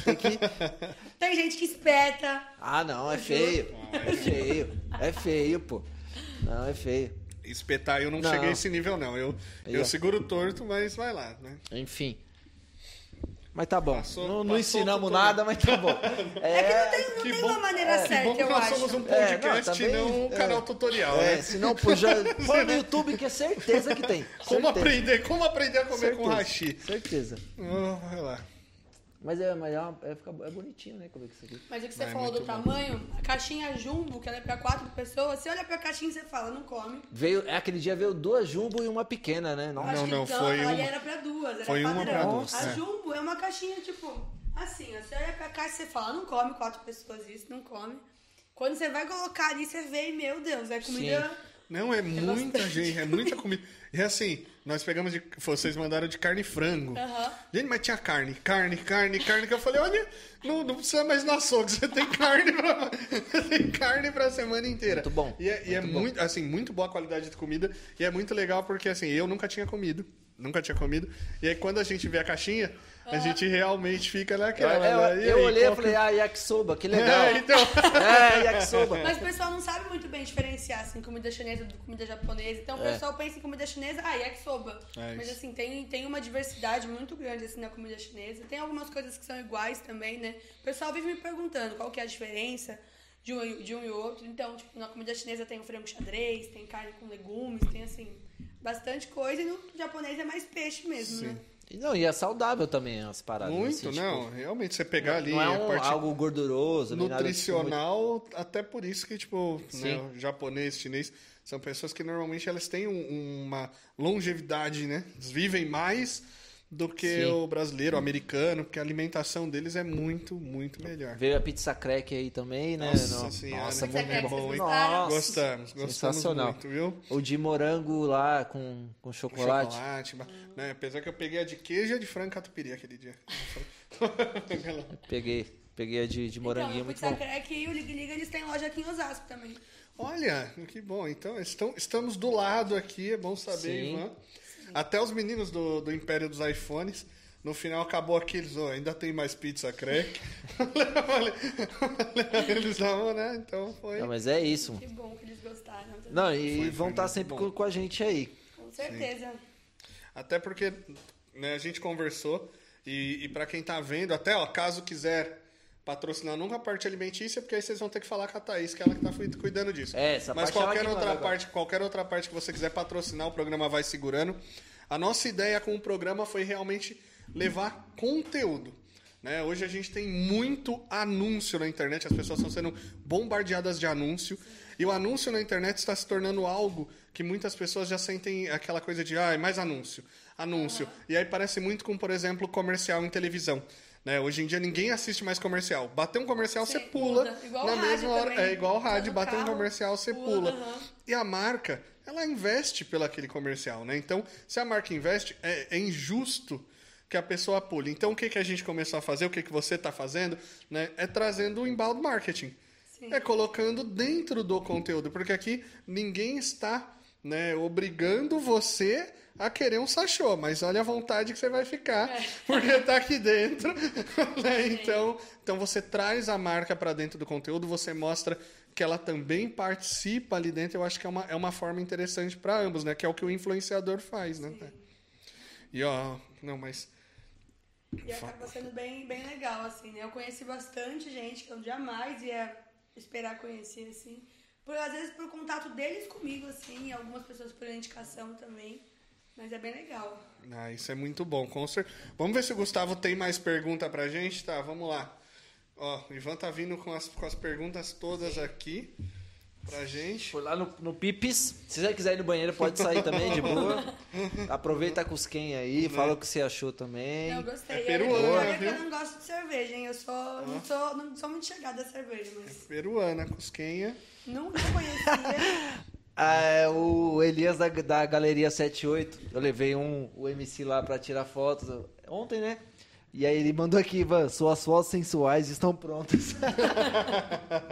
Calma, não é. Ai, boa, boa. O que tem mais aqui? Qual que era que você marcou, Hugo? Ô Elias, quando você for vir aqui conversar com a gente... Traz um nude do Ivan pra virar corte, hein? Aí você já espalha, já solta aqui na hora do corte. Ó, falaram que o som ficou baixo aí, alguns trechos, o Gu. Vê aí. O Sachô sempre foi referência de japa na Zona Norte. Boa. Thaís, você pensa em chegar com a sua carreira de influencer? Ah, não, essa já passou, já passou. É, não, é porque eu fui lá em cima, porque o Gu tinha falado uma boa aqui. Thaís tem perfil de reality. Vai. Oh. Beatriz Souza. Qual que era, Gu? Aquela que você falou era boa, pô. Qual curso ela fez Mackenzie e que ela tem sexto vestibular? Ah, curso, isso. Então, eu faço agora, né? Faço comércio exterior no Mackenzie, me formo ano que vem, se tudo der certo. Inclusive, agora, teoricamente, era pra eu estar em aula. Mas tudo bem. Né, nesse AD maluco a gente consegue ver as coisas depois também, tudo fica gravado. E por conta do Help Delivery também, esse ano eu comecei a fazer uma segunda faculdade. Então eu comecei a fazer marketing digital na SPM. Então me formo ano que vem em comércio exterior no Mackenzie, mas tenho essa segunda formação que eu tô fazendo também agora. Quem acompanha seus stories vê que você posta bastante coisa estudando. Sim. Sempre gostou muito de estudar? Não gostava muito não, mas agora eu meio que... Como eu não tô podendo sair, não tô podendo fazer muita coisa, eu dei uma focada, assim, nos meus estudos, em bastante coisa que eu não fazia antes, né? Mas agora eu tô fazendo, minhas notas, assim, estão excelentes, tô uma pessoa dedicada agora. Aí sim. Não convenceu. Não convenceu. Não, não convenceu. Depois de anos ali na média, eu consegui dar uma... Não convenceu. Agora eu tô me dedicando mais. Vamos comer? Oh, vamos comer, Ivan? Pode comer, não? Pode comer. Vai lá, comer? Fica à vontade aí pra vocês também. Eu vou até um camarão pra vocês. Nossa, brincadeira. Meu Deus, meu Deus. Aí, não, meu gente, Deus. Eu fala a verdade, não precisa fazer comercial. Não precisa aqui, ó. Você olha aqui e você já quer. Eu acho que agora eu vou até... Vamos brincar de Ana Maria Braga? Como é que é? Você pega um desse e desce pra baixo da mesa? Daí, fazer sujeira é um negócio meio... É difícil, né? Difícil. Ei, vamos brincar de Ana Maria Braga? Você pega um desse, faz esbarrita debaixo da mesa, solta os cachorros. Ela não, mas... Ó. Tá gostando do papo? Tô. Tá bom? Tá bom. Então tá bom. Se tá bom, então tá bom. Se tá bom, então tá bom. Deixa o Rodrigo respirar, vamos lá. Tá muito bom aqui também. Mas você comentou que você assistiu primeira vez um podcast do Johnny. Uhum. Primeira vez também aqui. Sim. Então, nessa parte de podcast, quando a gente chamou, você falou... O que eles estão... Fudeu. Aí você falou, Ivan é louco? Eu falei assim, meu Deus, mas... Aí a Bia, minha amiga fotógrafa, tava comigo, né? Eu falei assim, meu Deus, mas eu nem sei o que é um podcast. Ela, como você não sabe, que mundo que você vive. Aí ela foi me mostrar, me apresentar, não cheguei a ver um inteiro, mas eu tipo, tive uma noção do que era. Aí depois eu vim aqui assistir o do Johnny também, mas eu não, tipo... Tava totalmente fora de... De constatação, assim, de coisas que eu via no dia a dia, mas eu achei bem legal. É, hoje, na verdade, esse ano tá sendo o ano onde o podcast está sendo mais divulgado, né? É, ele já é uma técnica que acontece, principalmente nos Estados Unidos, desde 2011, 2012. Aqui a gente tinha programas de rádio que faziam algo parecido, como o Pânico na TV, que fazia... Pânico na TV não, né? O Pânico da Rádio, que fazia no canal do YouTube. Mas quem começou com um podcast aqui e consolidou o podcast nesse sistema foi o Flow, né? Que é um canal que hoje os caras levam de segunda a domingo, de segunda a sábado, Tá indo não. Todo dia? Também não sei, mas assim, eles fizeram, hoje no Brasil deve ter uns 10 canais de podcast consolidado. Então ainda é uma coisa muito recente. Eu acho que ainda temos mais uns 2 anos aí de podcast até o pessoal se familiarizar com essa... E assim, a gente não chamou a Thaís à toa, não foi pelo contato que a gente teve lá de parceria, mas a gente viu realmente uma história nova para contar, tipo, no contexto novo do nosso programa aqui. E é isso, é uma empreendedora, inspirar outras pessoas, sabe? A gente quer pessoas nesse sentido, igual o Johnny também contou uma história super legal, você também contou um pouco aí das suas viagens, de tudo que você fez, e de tudo que você tem fazendo, e aí tem muito mais ainda para fazer. Ó, tô lendo aqui, com certeza.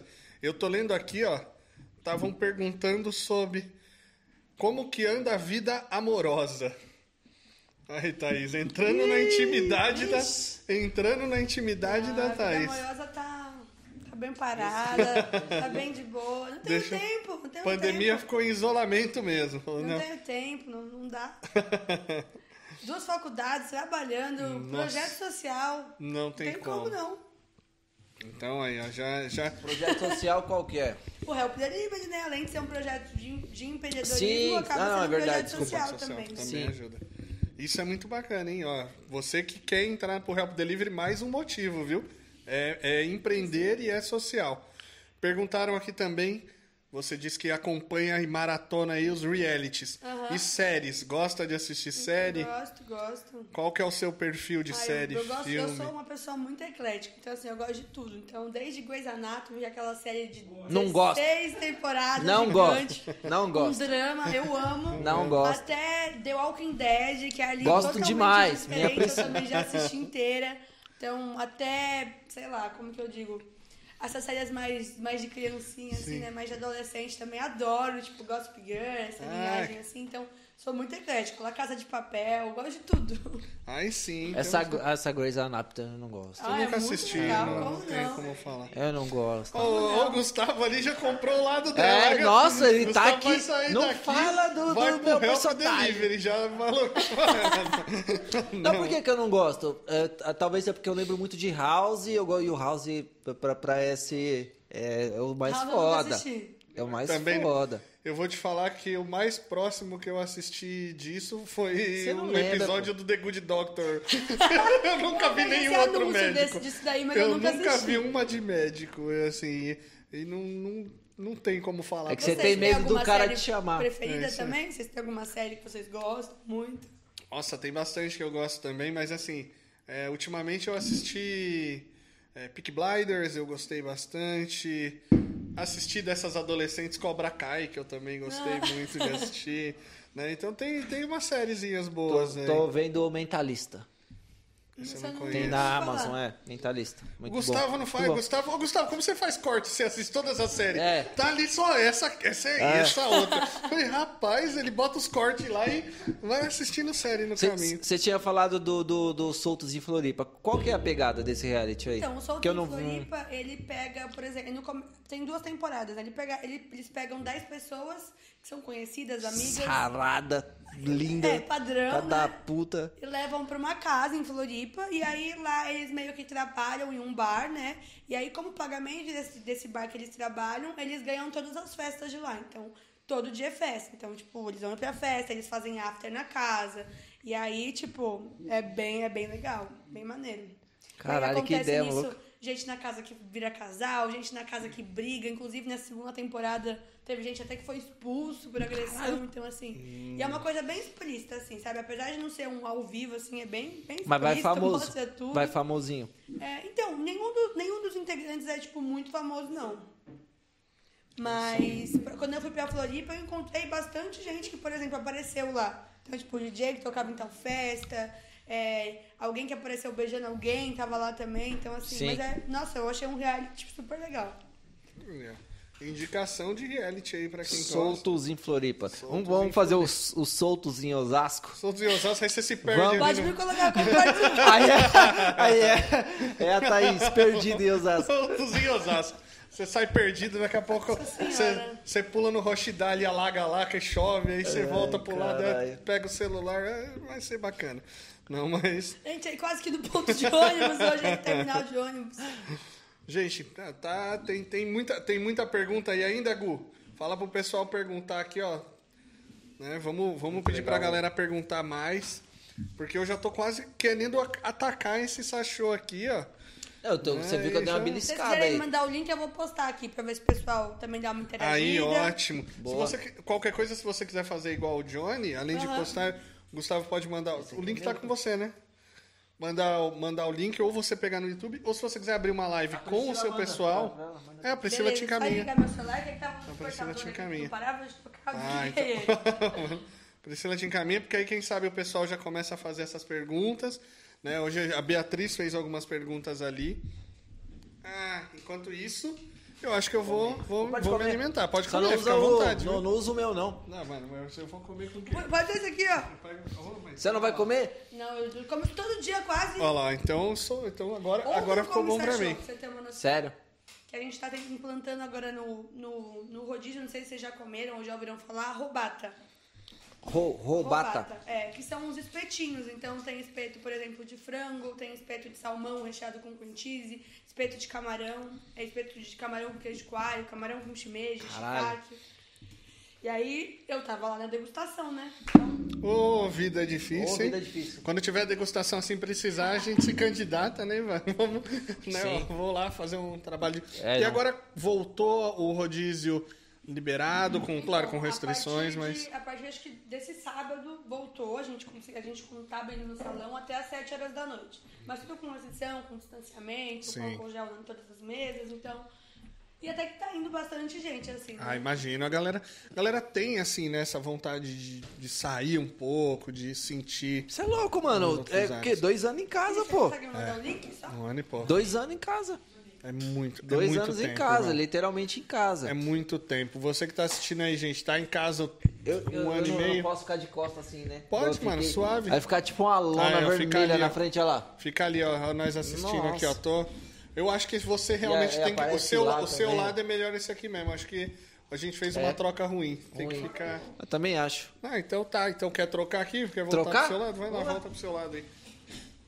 Volta pro seu lado aí. Não ficou uma troca. Moleque! Agora você se sente mais à vontade. Deixa eu fazer uma pergunta pra você, então. Pergunta pra mim. Enquanto a Thaís tá no link lá. Ó, a Cusqueña veio cheia.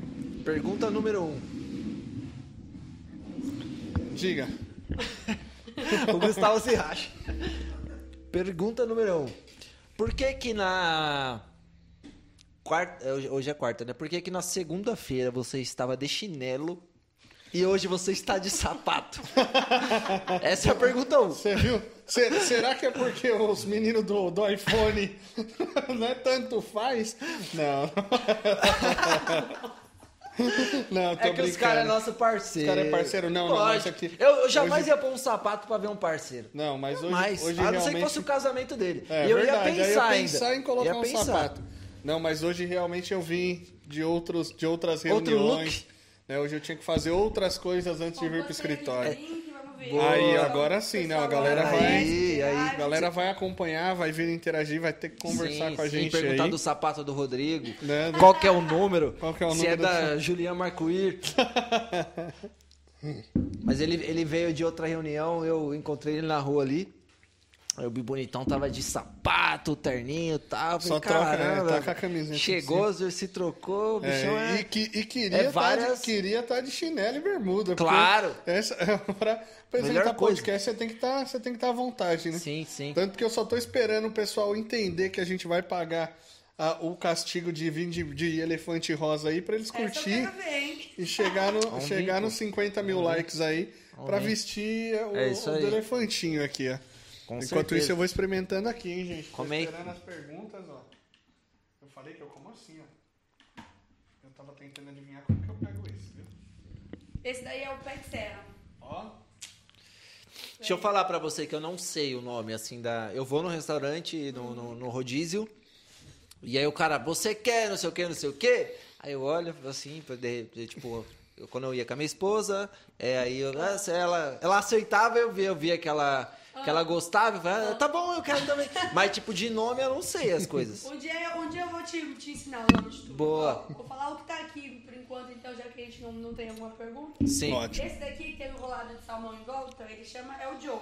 Então tem o Joe, esse aqui no caso é o Joe de shimeji. Esse. Tem certo. O Joe com peixe em cima, o Joe com salmão em cima, esse é o Joe. Tá. O salmão aqui é o sashimi, você deve saber. Sim, básico, sashimi, né? Tá, isso. O básico. O nigiri é aquele que vem o salmão em cima e o arroz embaixo, tipo esse daqui, ó. Tá. Então esses são os nigiris. No caso desse daí, ele é de salmão com azeite trufado e raspa de limão siciliano em cima. Tá. E aí ele vai com o arroz embaixo. Aí tem nigiri de tudo, né? Mas o nigiri é o que vem o arrozinho embaixo. Sushi é o mais tradicional, né? Sim. Que é o pretinho, dentro vem o recheio. Sim. E aí aqui tem um que é meu preferido, que é esse aqui da ponta, que é o tsunami, que ele chama.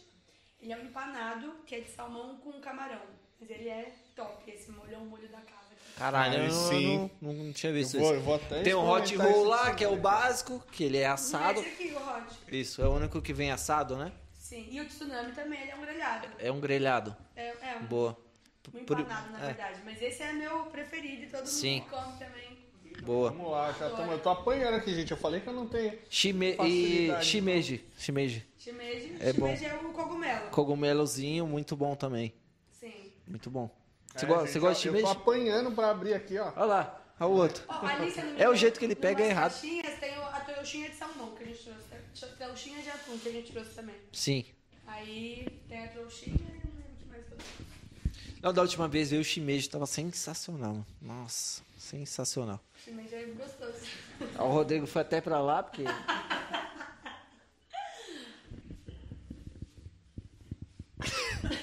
que ia cortar o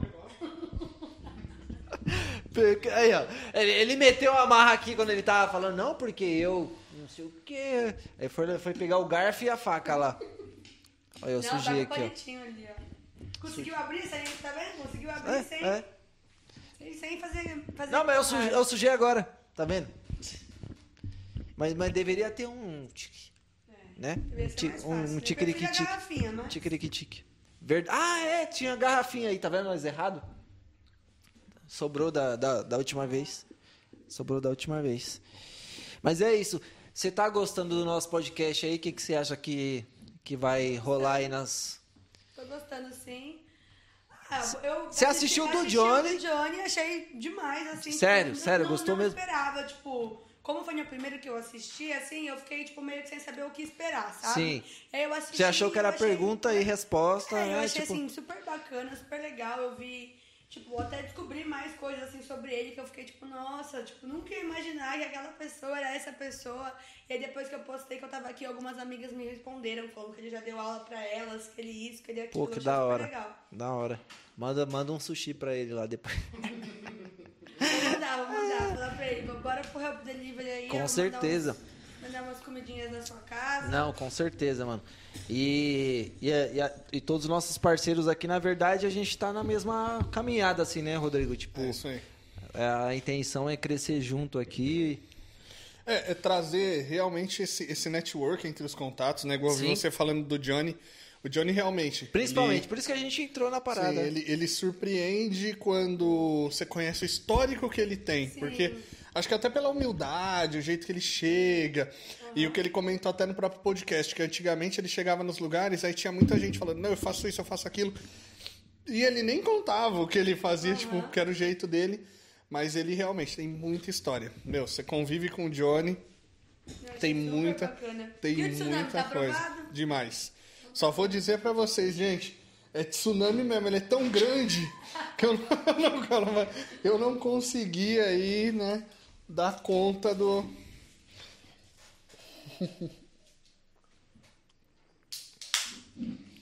Põe Cusqueña pra nós.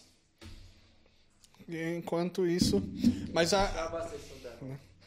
a ideia do podcast realmente é essa, tá? Até na sexta-feira vai vir outro menino aqui, que é o Felipe Coach, né? O Felipe, ele vem se despontando no humor, vem lá de Taboão da Serra, que é, né? Então, é a mesma terra do Thiago Ventura, que hoje é um dos nomes do humor. É a terra do Ivan também, né?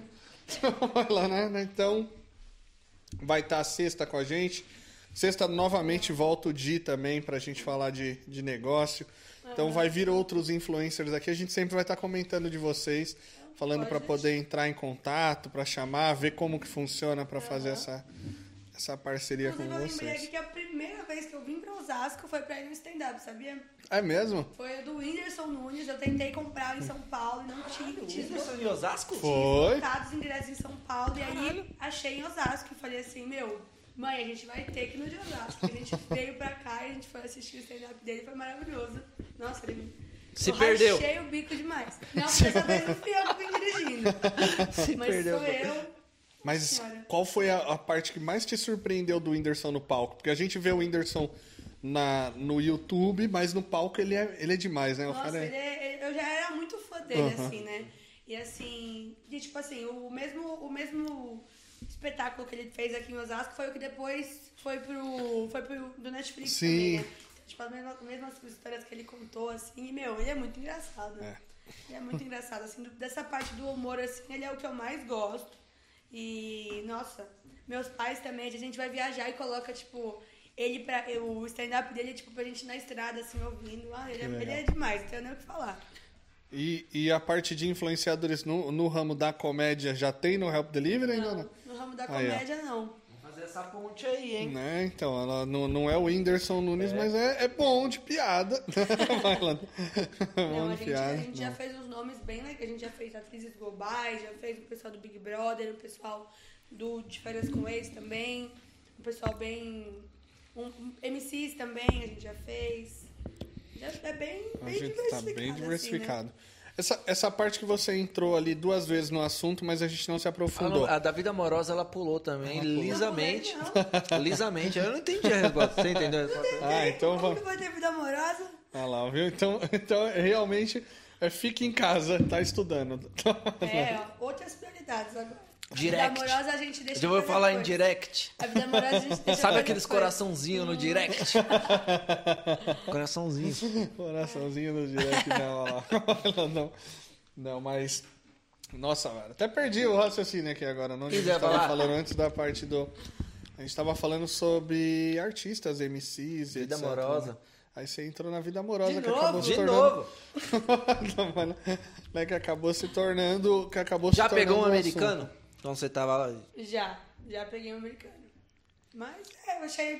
O pessoal é muito frio lá, eles são muito estranhos também, né? Não sei se vocês já viram, mas lá nos Estados Unidos as pessoas, eles traem muito. Tipo, o índice de traição lá é muito grande. Caralho! Se trai muito, mas por quê? Lá você namora primeiro, lá não existe ficar, como a gente tem aqui no Brasil. Então, antes de qualquer coisa, você namora com a pessoa. Então, tipo, te conheço, gosto de você, então a gente vai namorar, mas depois a gente ficar. Entendeu? Então, tipo... Deu beijo e tá namorando. Isso é muito bizarro lá, mas... Caralho. Isso acontece muito. Então, tipo assim, por isso que até nesse um ano que eu fiquei lá, eu via muito, principalmente adolescentes, assim, da minha idade, assim, o pessoal se traía muito, ninguém tava nem aí pra nada, mas depois eu me toquei, porque lá não existe isso. Então, tipo, ficar é tipo, como assim? Ficar. Mas não tem um termo, não existe. Sim. Então, o pessoal, tipo, se relaciona, namora primeiro, pra depois, tipo, ficar, entendeu? Sim. Então, isso é bem diferente. E tem essa, agora até aproveitando esse assunto de colegiado americano, tem esse negócio mesmo, tipo, da menina influente na escola inteira, que tem aquele grupinho dela, o atleta de algum esporte que todo mundo... Tem esse negócio do americano? Sim, então lá o pessoal, eles valorizam muito o esporte, né? Então, tipo, eu era muito boa em arremesso lá, eu fazia arremesso de peso e disco. Então, assim, se você se destaca, você tem o seu uniforme, o seu nome nas costas... E assim, tipo, quem faz esporte lá é tudo. Então, tipo, o pessoal, eles colocam meio que num pedestal essa galera que vai bem nos esportes, sim. Porque esse pessoal também ganha muita bolsa de estudo em muita coisa. E também tem, tipo assim, é o que eu falei, é bem igual os filmes, assim. Tem os pessoal, por exemplo, eu tinha muita menina na minha escola que era lésbica, né? E assim, elas andavam igual nos filmes, assim. Tipo, então, tipo, com cueca mesmo, tipo, calça baixada, colarzão, assim, sabe? De ouro, e andava assim... Então era assim, igualzinho os filmes. Então, quando eu fui, eu falei, nossa, gente, é bizarro. mas era verdade. Caramba, que bacana. E, tipo, é legal você ver a diferença realmente de cultura, né? Porque aqui, por exemplo, a gente tem as faculdades públicas. Quando a gente... Né, eu não estudei em faculdade pública, mas já fui em festas como Interunesp, de faculdades de amigo. E a gente fala, pô, república. Imagina uma faculdade pública como uma faculdade americana. Uhum. Quando a gente chega é completamente diferente. Tipo, é um negócio que não tem essa fantasia envolvida. Mano, eu fiz faculdade de administração e eu odiei. Assim, o convívio do dia, de ter que estar lá e não sei o quê. Eu também não curti a faculdade. É foda, eu mudei de curso, eu queria fazer umas 10 vezes, né? É foda. Até agora eu não sei se o que eu tô fazendo é o que eu queria estar fazendo, mas... É foda, eu acho que o mundo tá mudando tanto que daqui a pouco nem precisa fazer faculdade. Uhum. Assim, não tô dizendo que não seja tá importante, mas entendi. Mas acho que assim, cara, é um fardo tão pesado assim que colocam. Então, é colocar na cabeça da pessoa que ela, tipo, tem que escolher o que ela vai fazer pra vida inteira. Eu acho que isso pesa um pouco. Eu não sou contra também faculdade, apesar de falar que se a pessoa não quer fazer faculdade, fazer apenas para ter o diploma só vai ajudar se ela for presa. Senão vai acabar, ela vai por outro caminho, ela não vai seguir. Né? Então, ou para agradar os pais, ou não sei o que e tal. Ou para realmente tentar se encontrar em uma área, que eu acho que é o que você tá falando, sim, né? Por exemplo, tentei um curso, tentei outro. Mas eu me formei técnico em uma área, fiz faculdade em outra área e atuo em área completamente diferente. Só que nesse caso, tentar custa caro, né? Porque é tempo. É tempo, pandemia, tempo e dinheiro. A mentalidade tá ali, ó. Só Nossa. Subindo, só subindo. Então tem que arriscar, é isso. E assim, e a parte de ensino no EAD, você que está estudando, né, é muito inferior ou você realmente... Eu acho, porque eu sou uma pessoa que é muito difícil eu conseguir me concentrar. Né? Então, tipo assim, pra eu me concentrar, pra mim eu aprendia muito mais presencialmente, assim, estando lá. Mas o EAD é bom que você tenha essa oportunidade, por exemplo. Agora eu tô aqui, mas eu posso chegar em casa e assistir a aula que eu tô perdendo hoje, por exemplo. Então, tipo, se você perder algum detalhe, você consegue revisar. Só que pra quem não é muito focado, muito concentrado, a aula presencial, assim, tipo, dá de 1000 a 0 no EAD. Tá, né? Todo mundo na mesma sintonia ali na sala, né, mano? Sim. EAD, cara, eu tenho aí que eu não ia estudar mesmo. Mas assim, ó, eu vou te dizer que o EAD, ele vai acabar ajudando no futuro a mudar essa visão de estudo que a gente tem ultrapassada, tá ligado? Porque assim, por exemplo, eu tenho certeza que na faculdade você está fazendo comércio exterior, né? Uhum.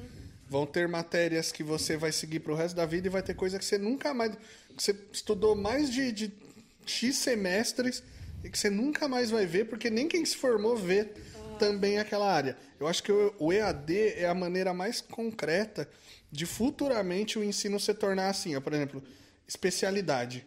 O Ivan quer atuar em tal área, então ele consegue fazer um curso específico para aquela área. Ele não precisa fazer uma faculdade que é ampla, onde ele pega 50 mil coisas e ele aprende um pouquinho de cada Sim. uma. Né? Uma vez eu vi um cara falando que a ideia do ensino à distância é isso, porque você otimiza o custo, né? Imagina uma faculdade ter que fazer um curso só para quem quer atuar na tal área, tal área, tal área, tal área. Não teria como. É muito grande a estrutura. Dessa forma eles conseguem, eu acho. Sim.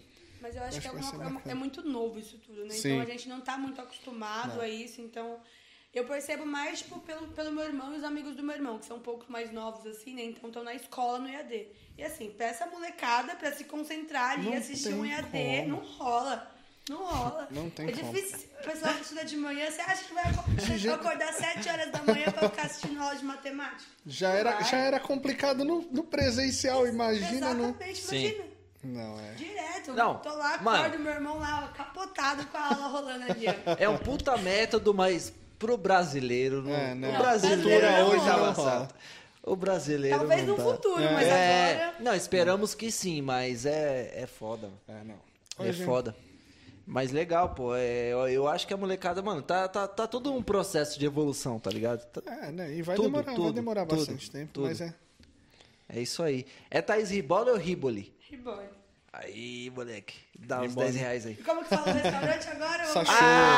Sachô. Agora foi tanto erro na primeira. Mano, ele errou pra caralho. Foi, não, era ó, gente, pra quem não assistiu... Se eu fosse no restaurante, eu nem mandava mais. Já tinha cancelado. Eu não mandava. Já tinha cancelado. Não, mas agora ele aprendeu já. Não, mas foi a Sachô. Pronto. Mas foi a técnica inversa, pô.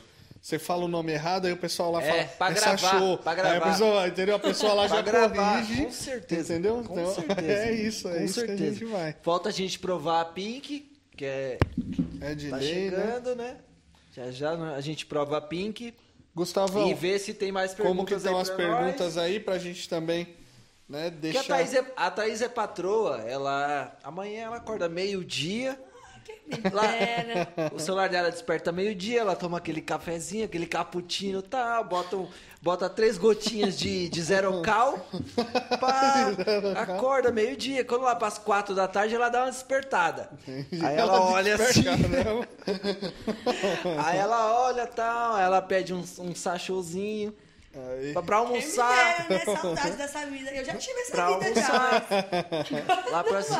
Aí lá pra 7 e tal, ela fala, pô, acho que eu vou assistir um Netflix. Olha.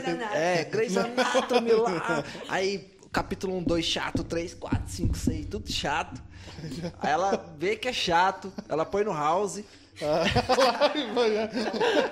Ela vai e põe no House um pouquinho, vê como é que faz a medicina lá e tal.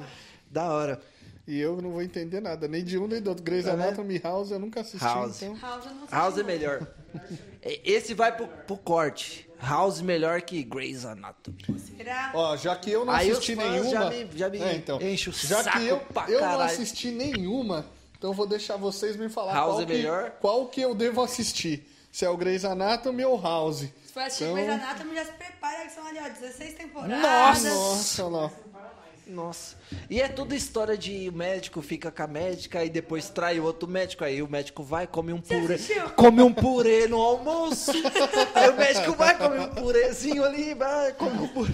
Depois trai e depois come um purê. Quer ver o ponto máximo? Assim que. Nossa, a Thaís falava, nossa!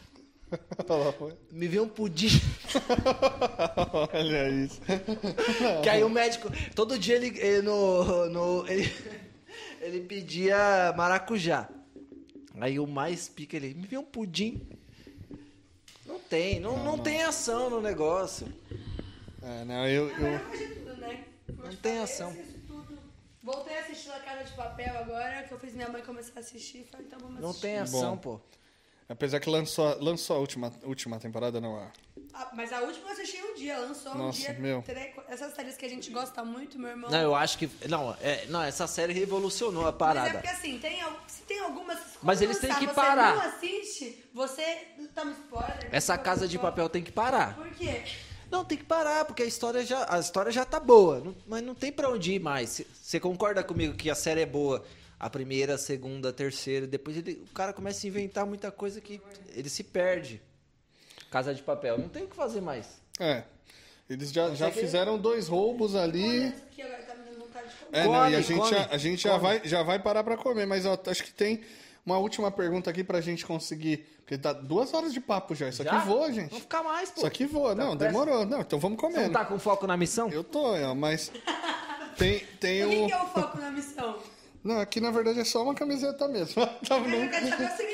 Não, impossível. Impossível. Ele foi na C&A e tava lá escrito foco na missão.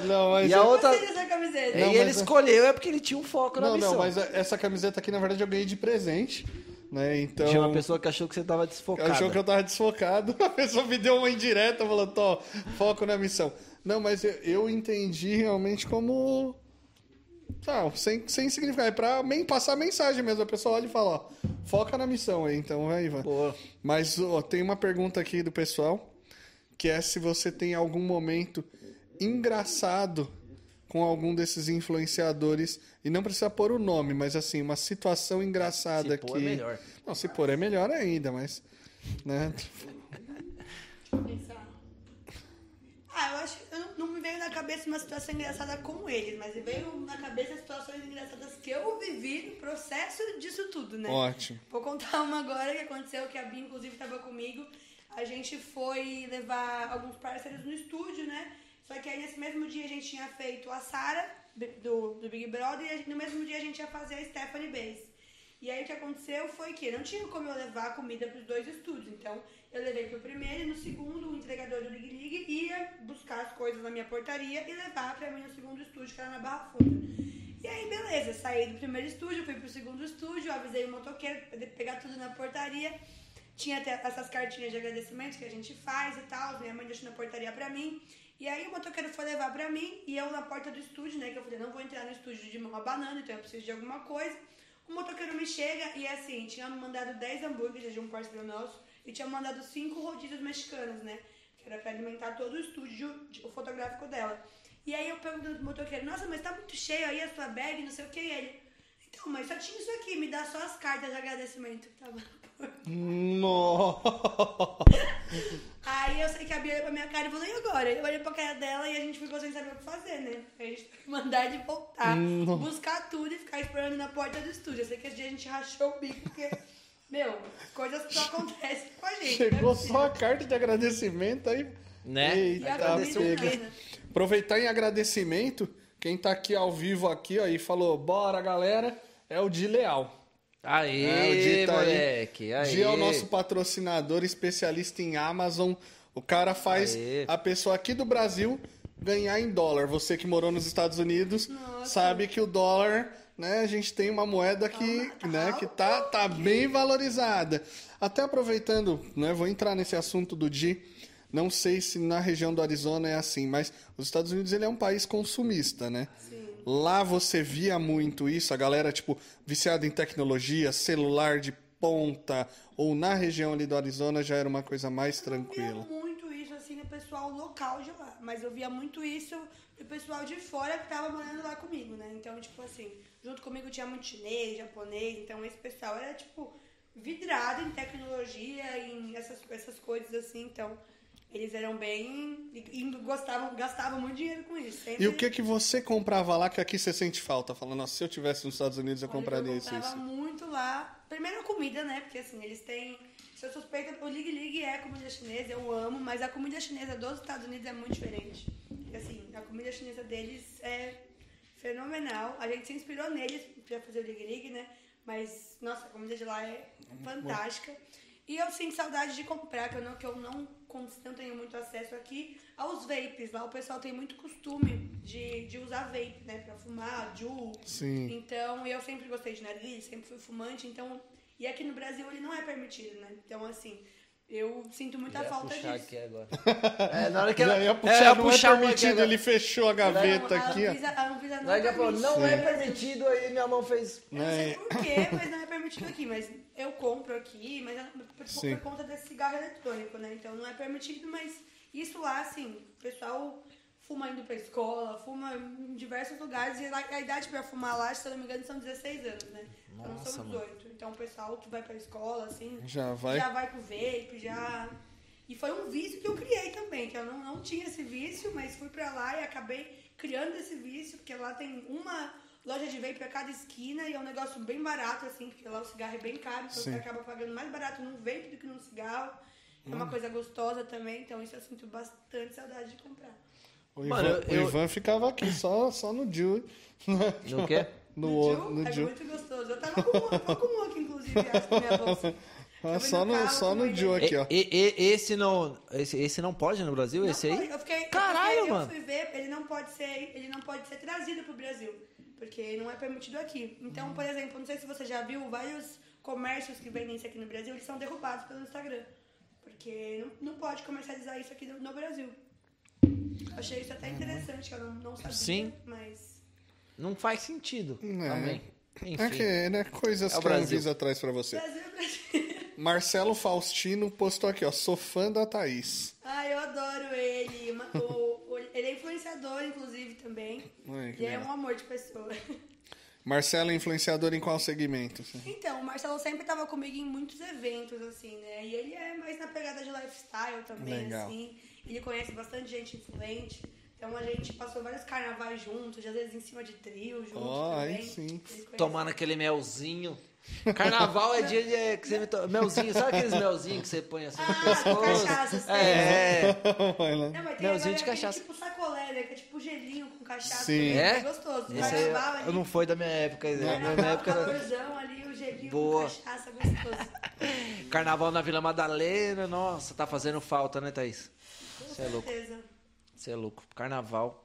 no Brasil. Mano, eu acho que brasileiro faz festa muito mais, tipo, acalorada que os caras lá, assim. O primeiro carnaval que eu passei no intercâmbio, né? Passei no carnaval lá e é engraçado que lá, tipo, carnaval é nada, né? Então eu tava morrendo de saudade do pessoal daqui, que eu tinha acabado de chegar lá. Eu cheguei lá em fevereiro, acho que o carnaval foi em março. E assim, lá na minha cidade eles montavam um parque de diversão. Então o carnaval pra eles era um parque de diversão que tinha na cidade. Tinha tipo roda gigante, tinha uns brinquedos assim. Vixe. E era isso que eles chamavam de carnaval. Enquanto isso eu abri o meu Snap na época, né, que era bem famoso. Abri o Snap, todo mundo em bloquinho, todo mundo em Vila Madalena. E eu olhava e falava, nossa. Glitter pra todo lado. Porque naquela época eu já era festeira, né? E olhava, eu ali no parque de diversão, o pessoal ali nos bloquinhos. Sim. Mas tudo bem, aprendizado, sim, né? Quando você fala Arizona, eu penso, tipo, eu tenho a memória de filme também, tipo, de uma casa muito distante da outra. Sim. Né? Tipo, terra de chão, era isso assim mesmo? Não, lá é totalmente assim. Minha família sempre gostou muito dos Estados Unidos, né? Então a gente conhece vários estados ali nos Estados Unidos, mas eu nunca conheci nenhum igual a Arizona. Então, assim, lá, por exemplo, onde eu fui... Povo caipira. Um povo bem caipira, assim, tipo, é deserto, então as casas são bem distantes, lá não tem transporte público, então, tipo... Mas por que lá, pô? Lá, então, é, tipo, não sei, porque lá... Assim, no meu intercâmbio, eu tinha como foco ir pra um lugar desconhecido mesmo.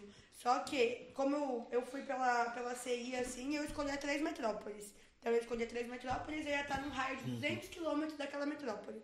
Então, eu escolhi a Califórnia, eu escolhi Flórida e escolhi Nova York. Meu amigo morava em Nova York, era óbvio que eu fiz essas três escolhas, né? E, assim, a cidade que eu tava na Arizona, se eu não me engano, eram uns 180 km da Califórnia. Então, tipo, tinha final de semana que a gente pegava, ia de carro pra Califórnia, então a gente ficava o final de semana lá, ia nos parques, praia e voltava. Só que a minha cidade era muito pequena, né? Independente de estar muito perto de uma metrópole, ela era muito pequena, muito pequena. E você ficou na casa de uma família. Sim. Né? Qual foi a maior dificuldade? O que que, tipo... Bastante, viu? E como era essa família, tipo...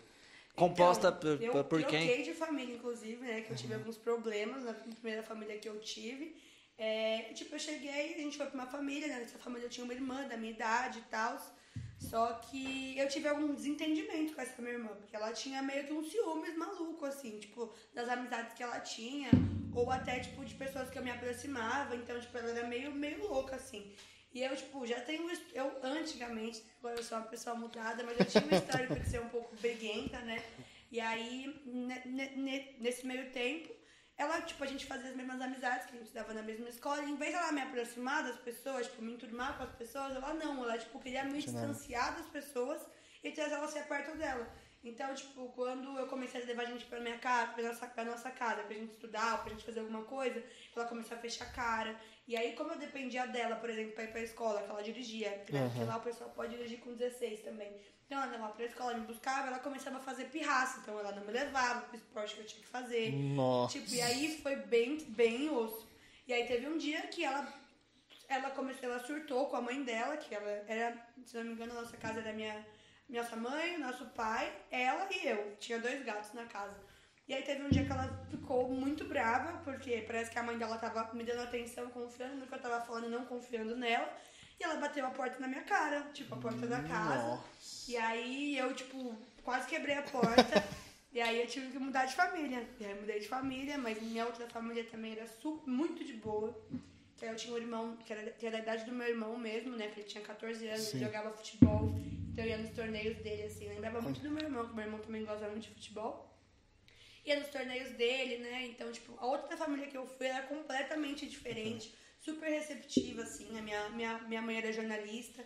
Então a gente, nossa, eu não tenho nem o que falar deles, eles eram fantásticos. E meu pai, ele amava o Brasil, então todo ano ele vinha pro Brasil, ele amava o carnaval daqui. Então, quando eu mudei de família, eles me recepcionaram com Guaraná, com música da Daniela Mercury. Nossa, que da hora, olha que da hora. E ele, tipo, amava o Brasil. Ele falava, aí, você não quer uma família americana? Eu tô precisando de uma família no Brasil, atualmente. No Brasil. É verdade. Alguém que adote uma vez. Imagine lá. Não vem, mano. Entendeu? Mas tudo bem. Não, mas que legal. Por que americano tem gato? Muito gato, né? Muito gato, né? Sempre tem gato na família, né, gatinho? Também não, essa é uma informação que eu também... Não, sempre tem gato. Eu nunca tenho um cachorro. Então, na minha casa tinha dois gatos. Mas nunca tem um cachorro. Uma capivara. Uma capivara, né? Mas tinha a minha amiga, ela morava numa casa lá. E nessa casa que ela morava tinha porco. Tipo, porco de estimação, andando pela casa. Mas não era porquinho, era porcão, assim, andando pela casa. Oxi! E, tipo, ela morava meio que numa fazenda. Então tinha tudo de bicho, assim, andando na casa. Então, tipo, ela dormia com o porco do lado dela. Ela falava que era um negócio de um diluco, assim. Caramba! E você, daqui do Brasil pra lá, de vez em quando eu ando você com foi porco, sozinha? Foi, daqui pro Brasil pra lá, eu fui sozinha. Fui sozinha. A maior dificuldade de fazer amizade lá foi qual? Assim, tipo... Ah, foi a língua, né? Com certeza. Às vezes você querer falar alguma coisa e não conseguir se expressar da maneira que você quer. Ou você, por exemplo, eu cheguei lá, minha maior dificuldade era que eu entendia tudo, mas eu não conseguia falar o que eu queria falar. E aí eu ficava, tipo... O que eu faço? E eu ficava, não respondia, né? Mas aí, com o tempo, a gente foi se adaptando e tudo mais. E a minha sorte foi que quando eu cheguei, uma brasileira já tava lá, né? Então, tipo, ela já tava lá fazia 6 meses. E aí, ela me ajudou bastante, assim, em bastante coisa. No total, você ficou 1 ano? No total, eu fiquei 1 ano, é. 1 ano. Que legal. Nossa, realmente deve ser uma experiência bem bacana. Intercâmbio, de novo, pensa, não para estudo, mas para morar em algum lugar? Penso, sim. Fiz até a faculdade de Comex por conta disso, né? Tipo, eu sou uma pessoa muito aberta a novos desafios, como eu falei. Então, tipo, se, por exemplo, hoje eu arrumasse um emprego que me levasse para morar em algum outro lugar... Tipo, Europa, Estados Unidos, eu iria sem pensar 2 vezes. Eu sou uma pessoa muito desapegada nesse sentido, sabe? Eu gosto muito dessa parte de desafio. Então, gosto muito, iria sem pensar 2 vezes. Tem bastante gente que entrou aí, que começou a pegar esse final. Gu, tem pergunta aí pra Thaís? Dá uma olhada pra gente. Se você que entrou agora, que tá assistindo a live, já se inscreveu no canal... Deixa a sua pergunta, a gente vai responder aí, vai passar todas elas para a Thaís responder. Então, se tiver alguma curiosidade, qualquer ponto, ou se quiser perguntar para o Ivan também, quando ele não estiver no banheiro, ele responde. Se quiser perguntar sobre Sachô, ó, que agora eu sei o nome, decore, salteado, que a gente só vai esperar aqui encerrar para começar a comer. Se tiver... Ó. Não sei. Eu acho que só 2. De novo, essa gafe, hein? Perdão. Perdão. Eu acho que ela faz as contas contando que nós somos os que espetam pra comer. Cada um pega um aí, então. Sabe qual é a maior gafe que foi cometida nessa noite? Qual? Chegou Cusqueña e o cara deixou... Não botou pra gelar. Nossa... Tá quente a Cusqueña. Entendeu? Essa é a... Essa aí. Essa foi uma gafe bem feita. Como. Mas é produção. Produção. É que é produção. A produção não bebe. A produção não bebe. Ela achou que ia ser. Ela acha que é só pôr gelo, 2 pedrinhas de gelo. Ela tá muito acostumada com a Europa. A Europa toma 2 pedrinhas de gelo. 2 pedrinhas de gelo já gela. Aquele drink de cerveja com gelo, como chama? Cozumel, acho. Não, eu ia entrar nessa pauta. Bebidas lá fora. Diferente. Também. Eu não cheguei a beber nada muito diferente, assim, não. O pessoal lá bebe muita cerveja, né? Os universitários... E assim, lá eles bebem muita Jack com Coca, né? Caralho, sério? Jack com Coca. E, tipo assim, eu amo uísque.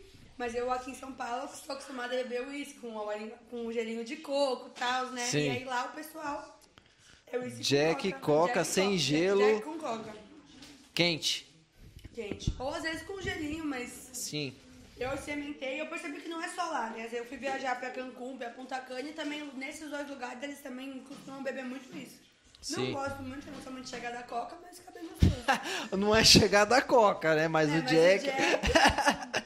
Boa. E aquelas festas americanas que a gente vê no filme aí? Então, é aquela pegada? Não tô falando não festa dessas muito pá. Assim, festa universitária. Mas o pessoal falou que é assim, tipo... Que as festas são pesadas, assim, tipo, um quesito... Me deram de exemplo uma que eles tinham ido antes de eu chegar, que, tipo, o pessoal ia, tipo, de lingerie, todo mundo, e assim, ia, e eu fiquei, tipo, nossa, gente, mas normal, assim. Mas já, é, normal, e eu fiquei, tipo, então tá bom, né? Boa, boa. Show de bola. Cadê? Comeu? Comeu um hot, um camarãozinho. Boa. Muito bom. Pizza Crek também, sensacional essa Pizza Crek. Gelou a cusquenha aí, amigo? Ó, vou te dizer que a garrafinha aqui tá difícil pra fechar o frigobar, de tanta cusquenha que eles mandaram. Boa! É isso aí. Gelou.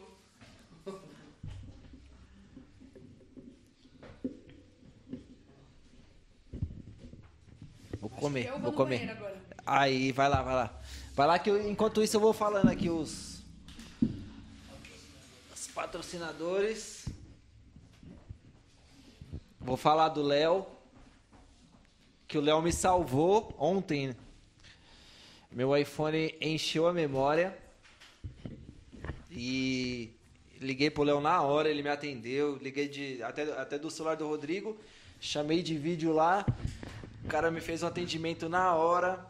É, já me salvou, faz isso, tal, apaguei e o celular já tá zero bala. Então o Império dos iPhones é zica mesmo, tem um atendimento diferenciado. Senão eu ia ter que ligar pro 0800 maçãzinha pra conseguir me atender. Como então, foi ligar pra polícia? Porque não travou nada. Cara, não é. O Rodrigo ligou pra polícia sem querer do meu iPhone, mas tudo bem, é emergência lá. Mas deu tudo certo.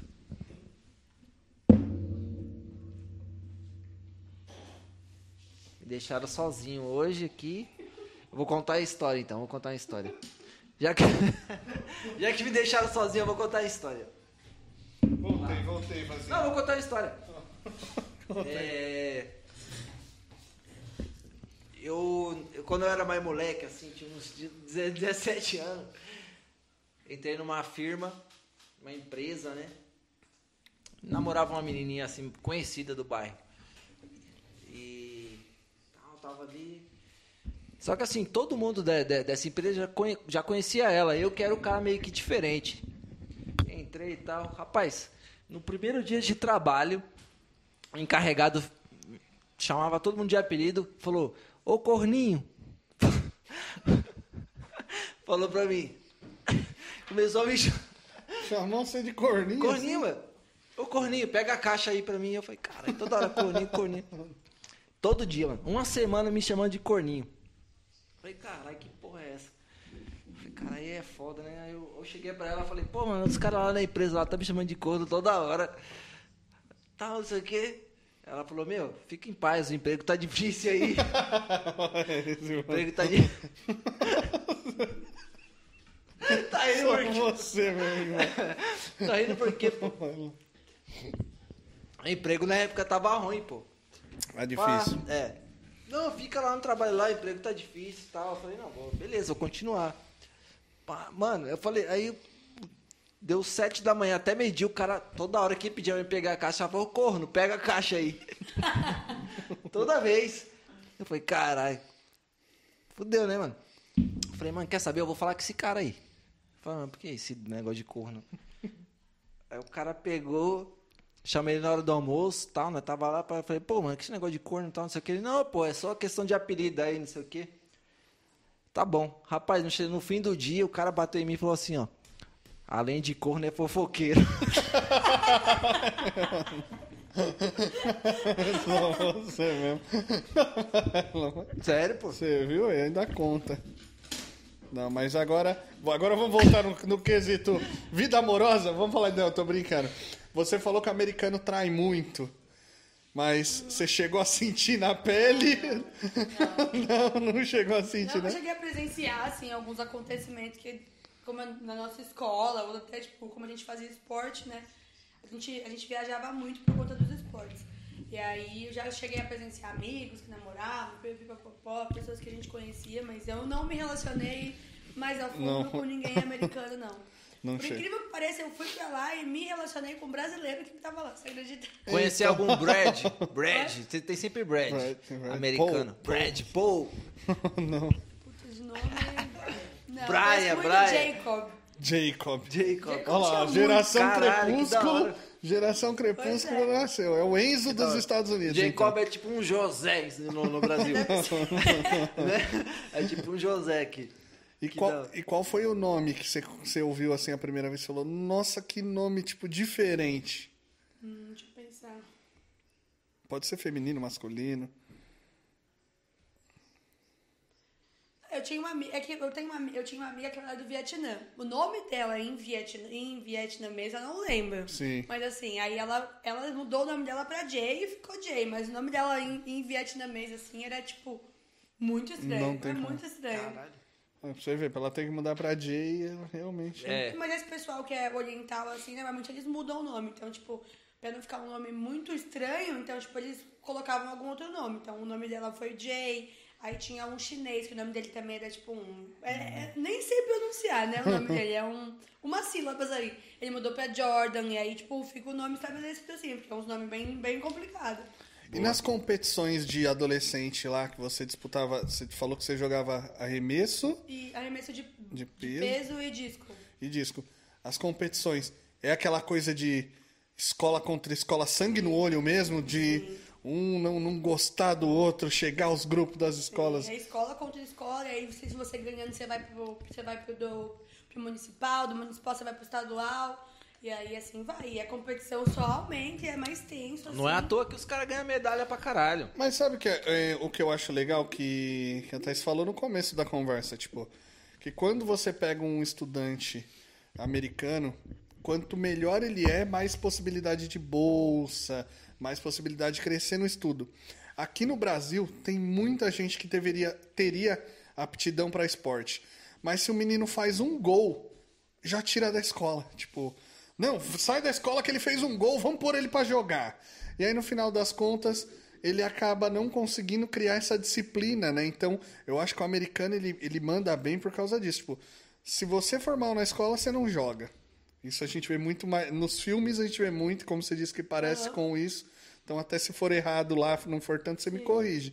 Mas, tipo, eu acho que você começa a criar disciplina no atleta. Porque ele começa a entender que não é tudo um mar de flores. O atleta brasileiro, ele acaba sendo não tão disciplinado. Tem exceções, tem caras muito bons, mas uma grande maioria acaba ficando por aí, amador, porque está acostumado que o esporte não é algo de tanto esforço. E aí ele não leva tão a sério, mano. Então, mas os esportistas brasileiros tem muito cara bom aqui. Sim. Tem muita gente. Mano, eu acho que a gente perde tempo com matéria que... Puta que pariu. Não, com certeza. Mas a escola pra eles não é nem... Acho que não é nem pela matéria, é pela disciplina. Sim, então, uma coisa que eu acho legal lá é que, por exemplo, lá... As escolas públicas são as melhores. Então, as escolas públicas são as melhores. E se você tem algum problema, aí você tem particular. Então, tipo assim, a escola particular acaba sendo muito inferior à escola pública. Então, você acaba não pagando a escola para o seu filho, tal, a vida toda. E aí, na faculdade, seu filho tem um bom desenvolvimento acadêmico ou um bom desenvolvimento nessa parte do esporte, é uma bolsa de estudo muito fácil que você tem para a faculdade, né? E um negócio muito legal que eu achei foi que, por exemplo, lá eu fazia, chama de track, né? Que é esse arremesso de peso e shot put, que era uma bola de peso que a gente arremessava. E assim, é um esporte que, por exemplo, tem nas Olimpíadas, é muito conhecido. E, tipo, eu nunca tinha visto isso aqui no Brasil. Nunca. E aí lá eu, tipo, procurando fazer algum esporte, entrei nisso e assim, eu me apaixonei por aquilo. Eu voltei pro Brasil, tipo, procurando algum lugar pra eu fazer aquilo, porque eu tinha gostado muito. Porque eu cheguei até as estaduais lá, né? E aí eu só não passei nas estaduais. Mas eu tinha gostado muito de fazer aquilo, tipo, eu não sabia que tinha. E aí, mas como que é isso aí? Meter marcha. Você já viu aqueles discozinhos que tem acho que 2 quilos, alguma coisa assim. E aí você faz o arremesso daquilo. Então a gente treinava em um campo gigantesco e a gente treinava esse arremesso, que aí tem toda a forma de você arremessar, é calculado pela distância que você faz esse arremesso. Você dá aquele meio giro, né? O mais longe ganha. É, o mais longe ganha. Mas aí tem, se você jogar muito pra lá, você é desclassificado, muito pra lá também. Então ele tem que ser reto, alto, quanto mais longe for, melhor. E o da bola é a mesma coisa. É a bola que você coloca aqui atrás da orelha essa e você faz o arremesso. Nossa, essa daqui deve ser muito difícil de fazer. Porque assim, eu já vi a que você pega na bola, que também ela vem por baixo, numa corrente, alguma coisa, você gira e joga, que é muito próximo do disco. E a parte do arco, que você também arremessa assim. Mas esse da bola aqui... Cara, imagina aqui, a força que você não tem que não ter aqui. Não conseguia chegar muito longe, não. Não, porque... Imagino. Não pode... Dobrar. É. Não pode dobrar? Não, você já tá aqui. Então ó. Você abaixa aqui, mas daqui você joga. Você não pode criar aquele impulso de trazer pra trás e... E tá na Olimpíadas. Tá, esse esporte é super conhecido, mas aqui no Brasil eu nunca tinha visto. Aqui a gente tá acostumado com... futebol, vôlei, basquete. E principalmente futebol, que até o vôlei e basquete você só encontra quando você já tá numa seleção ou quando você tá num clube... Já de tradição, né? Das escolas mesmo, ninguém nem incentiva. O Brasil e deixa de incentivar o esporte. Cara, porque nem todo mundo vai ser um Neymar, nem todo mundo vai ser um cara foda na área. Mas, e nem precisa. É incentivar mesmo a parada, né, mano? Mas até eu vou citar até um exemplo que a gente falou na conversa do Di, do Flávio Augusto, que é o dono do Orlando City. E o Flávio, ele fala numa palestra dele... que ele comprou o Orlando City porque você fala futebol, você lembra do Brasil. Só que ele foi para os Estados Unidos morar lá e um dia ele foi levar o filho dele numa competição escolar de futebol e a competição estava lotada de gente assistindo e com bandeira e torcendo. E aí naquele momento ele falou, cara, eu não sabia que amavam tanto futebol aqui nos Estados Unidos também. Uhum. E aí ele foi pesquisar em números de estádio, eles gostam mais de futebol lá do que até mesmo aqui. É que aqui a única coisa que tem é o futebol, né? Então a gente coloca mais aquele fanatismo de acompanhar desde futebol de criança até futebol de adulto. Os Estados Unidos ele é um país super esportista, né? Futebol, beisebol, basquete... Caralho, beisebol é da hora, hein, mano? Cara, eu não sei... Mas deve ser difícil pra caralho. Futebol americano, eu acho, nos Estados Unidos. Meu, nossa, jogo futebol. Que não acaba nunca. Nunca foi um futebol negócio tão longo na minha vida. Eu não entendo nada. Eu não entendo nada. E aí fui no jogo e falei, o cara rouba um milho e corre... Primeiro que eu não entendo como funciona o esporte. Segundo, que a partida demorou mais de 5 horas. 5 horas, sei lá, sem entender o que tá rolando. Você é louco. E aí? Tá quase o nosso podcast. 3 horas e a gente entendeu o que tá rolando aqui. Caralho. 3 horas. Mas 5 horas. Não, 5 horas eu não. Puta que pariu. Caramba, puta que pariu. Eu já assisti tênis várias vezes e aí eu gosto. Demora, tipo, 3 horas. Nem sabia que a duração do tênis era tão alta. Tempo pra caralho, Tempo pra caralho, depende do jogo. Não, tempo pra caralho tênis também. Eu ainda tentei brincar também. Tentei, não jogo, mas tentei brincar um pouquinho. Não, literalmente não joga não, fica na sua. Eu joguei handball uma época, mas quando era bem pequena. Depois abandonei os esportes. Musculação, academia, era isso, básico. Aí lá eu tive que procurar algum esporte pra fazer, né? Porque assim, a alimentação deles é muito sódio, muito sódio. Então eu falei assim, se eu não fizer algum esporte, eu vou voltar pro Brasil como? É 20 quilos maior, né? Pelo amor de Deus. Aí eu achei o... Na época de escola, eu zoava muito na escola e a diretora me colocou no campeonato de queimada. Pra ser queimado, os caras jogaram bola em você. Mano, eu só fui zoado. Porque acho que eu não tinha ninguém. Ela falou, não, você tá brincando muito, eu descia muito pra diretora, então você vai ser... Ela me colocou lá em queimada. Mano, e queimada é você aleatoriamente bater a bola em alguém. Ou você vai descontar ou alguém ódio. Bate em você. E era isso, mano. Mas é da hora, pô. Esporte, mano, qualquer tipo de esporte, assim, que... Sim, não, ajuda muito. Que foi incentivado... Muito. E vocês lá estudavam manhã, tarde, então era praticando esporte? Eu estudava de manhã. 12 horas de manhã, na escola. Só que o que acontece foi, quando eu fui pra lá, eu já tinha... Lá você tem uma quantidade de crédito se você se formar, né? E eu, como eu já era formada aqui no Brasil, eu já tinha, tipo, o dobro dos créditos que eu precisava. Então, tipo, eu só precisava de, acho que eu não me engano, a matéria de história americana. Então, tipo, a minha grade eu podia montar como eu quisesse, tipo, porque eu já tinha todos os créditos que eu precisava pra me formar. Eu só precisava necessariamente ter aula de história americana. Então, tipo assim, não sei como funcionava a grade dos demais. Entendi. Mas eu sei que a minha grade era básica, assim, era de manhã, acabou. E aí a gente fazia os esportes à tarde. Eu achei muito legal lá que na escola eles também tem aquela detenção, né? Então, tipo, você fez alguma coisa, você chegou atrasado, você vai no seu intervalo da detenção e fica alguém lá na mesa na sua frente ali e você passa o intervalo todo lá, sem celular, olhando pro nada. Nossa, olha aí, ó. É igual aqueles filmes. Tem um filme que eles falam isso, né? Eu não lembro. Detenção, eu não lembro o nome do filme, não, mas é um filme mais antigo que fica 5 adolescentes sentados assim e a professora fica olhando. Todo mundo mundo odeia o Chris. Sempre também, sim, é, também. Você fala de escola americana, eu lembro daqueles armários, o pessoal com chavinha e tal, né? O cara chega agora. Tem o armário lá? Tem seu armário. Armários também.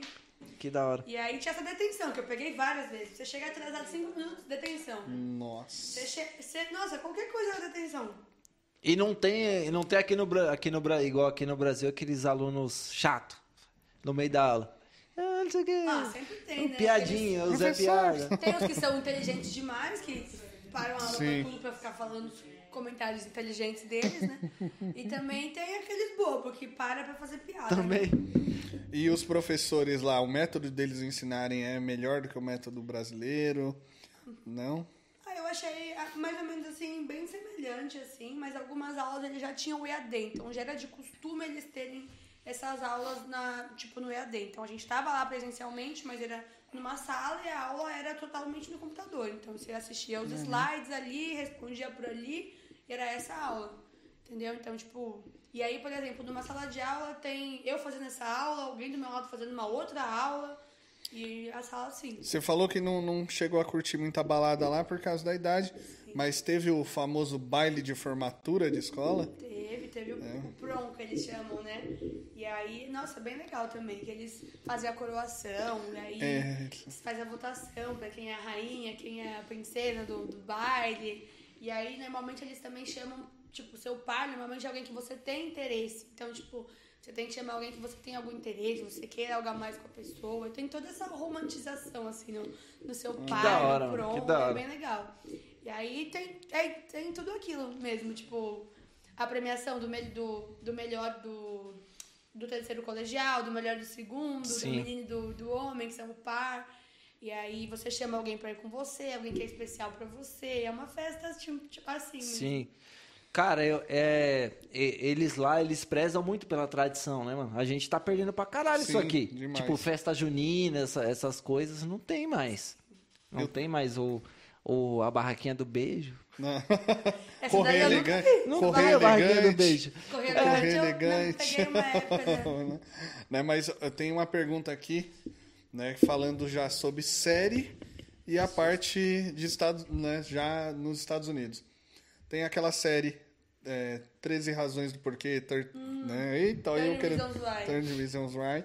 E ele fala da parte do bullying. Você traduziu? Traduzi não, que veio em português pra mim aqui. Ó. A série 13 Razões do Porquê veio aqui, ó, em português. Ah, aí, não. Nossa, eu ia falar, caralho, vamos dar um aumento pro cara aí e tal.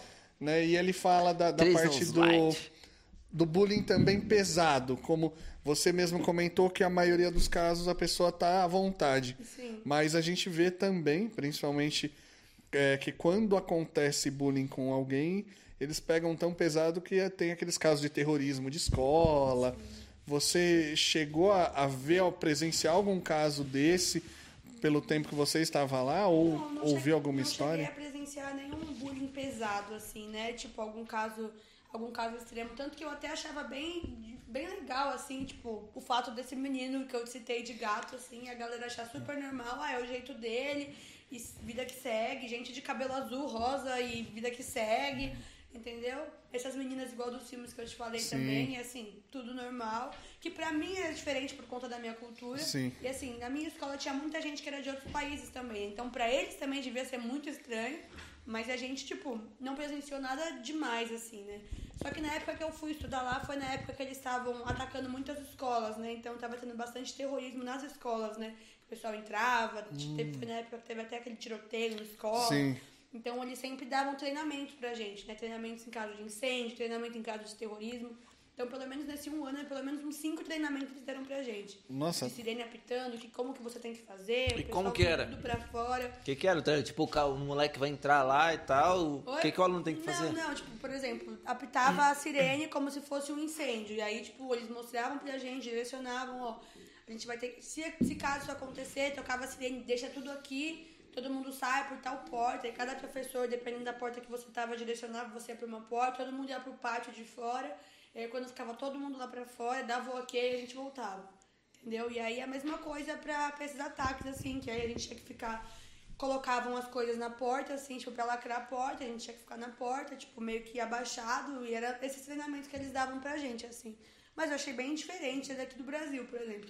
Se acontecer alguma coisa, eu acho que ninguém sabe pra onde correr, o que fazer, gente, né? Ficar todo mundo... Cada um por si vai...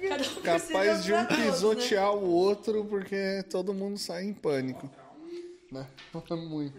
Mas... é, eu acho que essa parte de terrorismo realmente... A gente vê nos Estados Unidos... nos Estados Unidos que tem um ou outro caso mais brutal, mas também são pontuais, né? São coisas ali pontuais. Sim. Agora, a cultura do americano relacionado à parte de armas. No Arizona, você chegava a ver, assim, o pessoal colecionar arma em casa mesmo? Eu lembrei que eu já fui pro Arizona. Jura? Onde você ficou? O GTA. Eu tava no GTA. Eu andei pra caralho, fugi da polícia. Bagulho bateu uma, duas, três estrelas, pá, merda. Aí começou a vir aqueles tratorzinhos, tá? Estradinha. Aquela folhinha que vai voando assim, pá. Era lá. Tava na Arizona. Vai lá, vai. A imagem que eu tenho. Não, mas tirando no GTA do Ivan, a galera lá tem... Então, no Arizona em si, eu não vi muito essa parte de arma, assim. Mas eu sei que, por exemplo, o meu host, meu pai, ele tinha umas armas, mas ele fazia muito pra, tipo, pro hobby, assim, sabe? Pra caça, pra...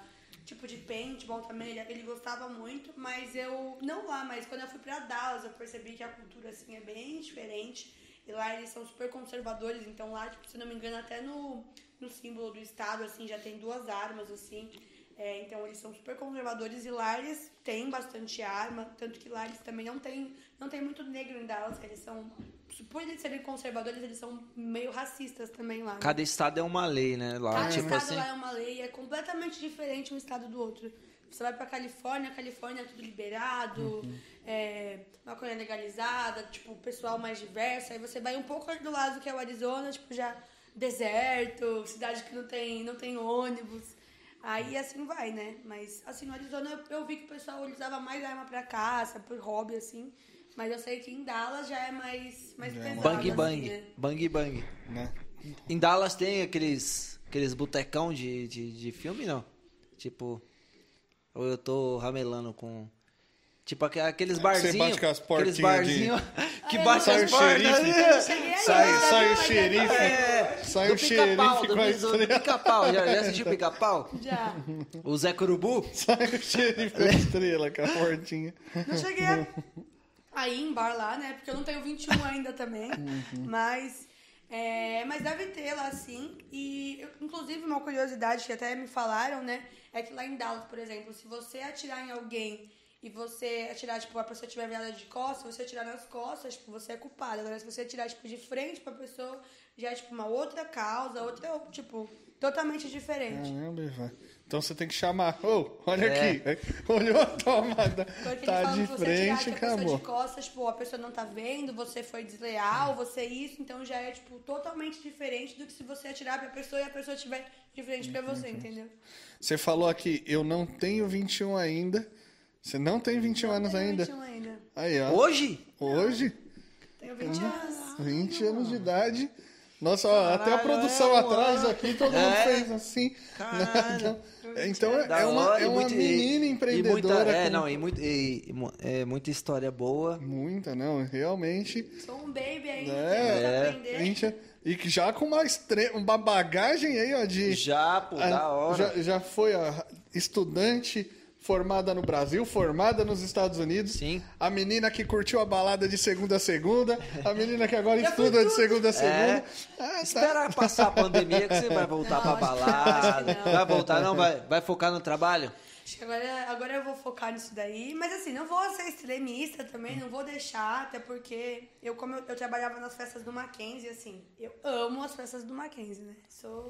suspeita pra falar, mas quando voltar não vou deixar de ir, mas não segunda a segunda, né? Com certeza, Tá certo, pô. É fase. São fases. É isso aí. Vai que vai. Põe Cusqueña pra nós aí, produção. Produção... Você tá tomando pouco, hein, Thaís? Tô devagar. Caramba! Devagar, quase parando. Quando você era baladeira, o que você gostava de tomar? Tudo. Tudo. O que tivesse. Eu era boa no álcool, viu? Tudo. Cachaça, nessas pandemias não tomou muito? Não tomou? Não, tô tomando.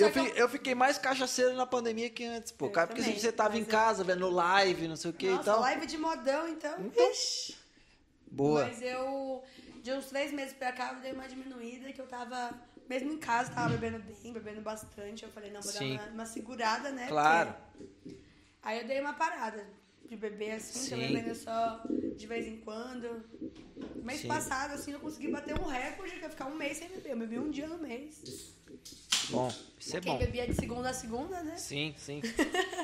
Teve uma vez que eu pensei em parar de beber, porque eu fui num baile com um sertanejo que a gente... É o Lucas, né? Que o Rodrigo comentou. Uhum. É, eu acordei com um cone da CET na minha cama. Aí eu falei, eu acho que... Eu acho que eu tenho que parar. Já passei. Valeu, Rodrigo. Foi. E cone era o nome do soldado. Não, tô brincando. Não. Era um cone mesmo. Era um cone mesmo. Não, mas o... Thaís, você tava falando que live de modão. Acompanhou muita live aí nessa... Nossa, demais. E qual foi a live que mais te marcou nesse... Ah, eu acho que uma das que eu mais gostei, se não me engano, foi uma dos amigos que teve, acho que no final do ano. E eu tava com a minha família lá de Minas, né? E minha família, de parte do meu pai, eles são todos mineiros, então eles gostam muito de modão. E aí foi essa live dos amigos, se eu não me engano, que a gente assistiu. E assim, foi bem legal, tava a família toda, a gente assistiu todo mundo junto. Aí sim, semana passada eu tava assistindo do Cabaré, do Leonardo. Nossa, também. Do Cabaré, assisti. Eu e meu pai. É. Compramos até a garrafa do Cabaré Fire lá que lançou agora. É, isso aí. Nossa, que bom, que bom. Foi live. Não tomou a Pink, você não encheu o copo dela.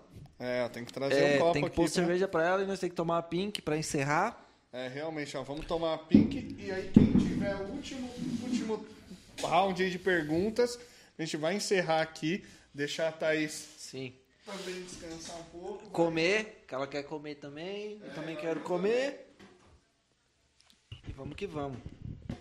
Eu assisti também essa live última aí, mas assim, as primeiras foram... Muito foda, muito mais foda. Muito mais foda. Nossa, tá demais. Não, a do Bruno Marrone, aquela foi épica. Eu assistia todas. Assistia aquela do Zé Neto, que ele raspa o cabelo. É, muito top também. Os caras estavam muito mais espontâneos ali, né? Tipo, nossa, foi muito boa, foi muito boa. É que assim, eu amo sertanejo, né? Eu amo demais sertanejo. E assim, eu cresci ouvindo só modão. Sim. E agora, tipo... Nossa, eu aprendi a gostar de funk, né? Porque funk nunca foi uma coisa que eu gostava muito. Mas assim, pagode, sertanejo sempre foi ali o que eu amo. Meu gênero sempre foi música eletrônica e depois sertanejo e funk. Então, apesar de estar no meio do funk e tal, acompanhar, mas... Não, gosto pra caralho, mas, mano, sertanejo também é foda, sertanejinho. Sim. Boa. Gustavo Lima, Bruno Marrone... Nossa, o Gustavo Lima, eu lembrei esses dias que eu já tive um fã-clube pro Gustavo Lima, você acredita? Já tive um fã-clube pra ele, já na doideira de fã, se eu não me engano, eu tinha uns 10 anos, e aí ele foi cantar na cidade que eu nasci, lá em Minas, né? E aí ele tava indo tocar lá, e ele desceu no aeroporto, e a cidade é minúscula, não tem nada. Sim. Eu fui andando da minha casa até o aeroporto pra esperar ele lá, e aí... Não era ele no avião que desceu, era tipo, acho que eu não me engano, era uma paniquete que tava descendo pra ir no show dele, mas não era ele. E eu fiquei lá esperando. Tinha um fã-clube. Achei as fotos do fã-clube esses dias, com várias mensagens. Falei, meu Deus. Show do Gustavo Lima. Ela foi em Minas. Como fã, Gustavo... Levei cartaz. Como você acredita? Olha. Levei cartaz, joguei cartaz no palco. Certeza que ele era magrelo ainda na época. Com certeza. E ninguém botava fé nele. Eu falava, porque na época era aquela rivalidade de Gustavo Lima e Luan Santana. Não, e Cristiano também. Lima, não, sei, não, mas era mais os dois, os dois. E aí eu, porque o Gustavo hoje em dia ele é nosso embaixador, né? Não tem nem o que falar dele. Não, mas... e o cara realmente é um embaixador, ele que se consolidou ali realmente referência. Não, ele é brabo, Essa música, essa época era Tchê-Tchererê Tchê-Tchê? Sim, Tchê-Tchê, eu já era fã dele, né? Então, ele é brabo, mas, mano, não se troca pelo show do... Eu não sei se vocês sabem o porquê que ele é chamado de embaixador? Não. Ele é chamado de embaixador porque ele foi em um, se não me engano, um rodeio cantar. E aí, normalmente, esses shows desses artistas tem 3, 4 horas, né? E aí ele foi nessa cidade e, tipo assim, ele virou à noite cantando. Ele virou e falou assim, eu tô gostando de estar aqui com vocês. Pediu a produção dele levar cachaça pra ele. Ele ficou até o dia seguinte, tipo, até o dia seguinte cantando. Acho que é o Cabo das Caldas. O pessoal colocou ele como embaixador desse festival. Sim. E aí, por isso, ele virou o embaixador. É o Cabo das Caldas. É mesmo, aí, ó, pra você ver. É. Mas você vê como quando um artista ama o que tá fazendo no palco, isso ajuda ele até no momento de... É, não, essa festa é como se fosse, mano, tipo, a maior festa pros caras do sertanejo, realmente.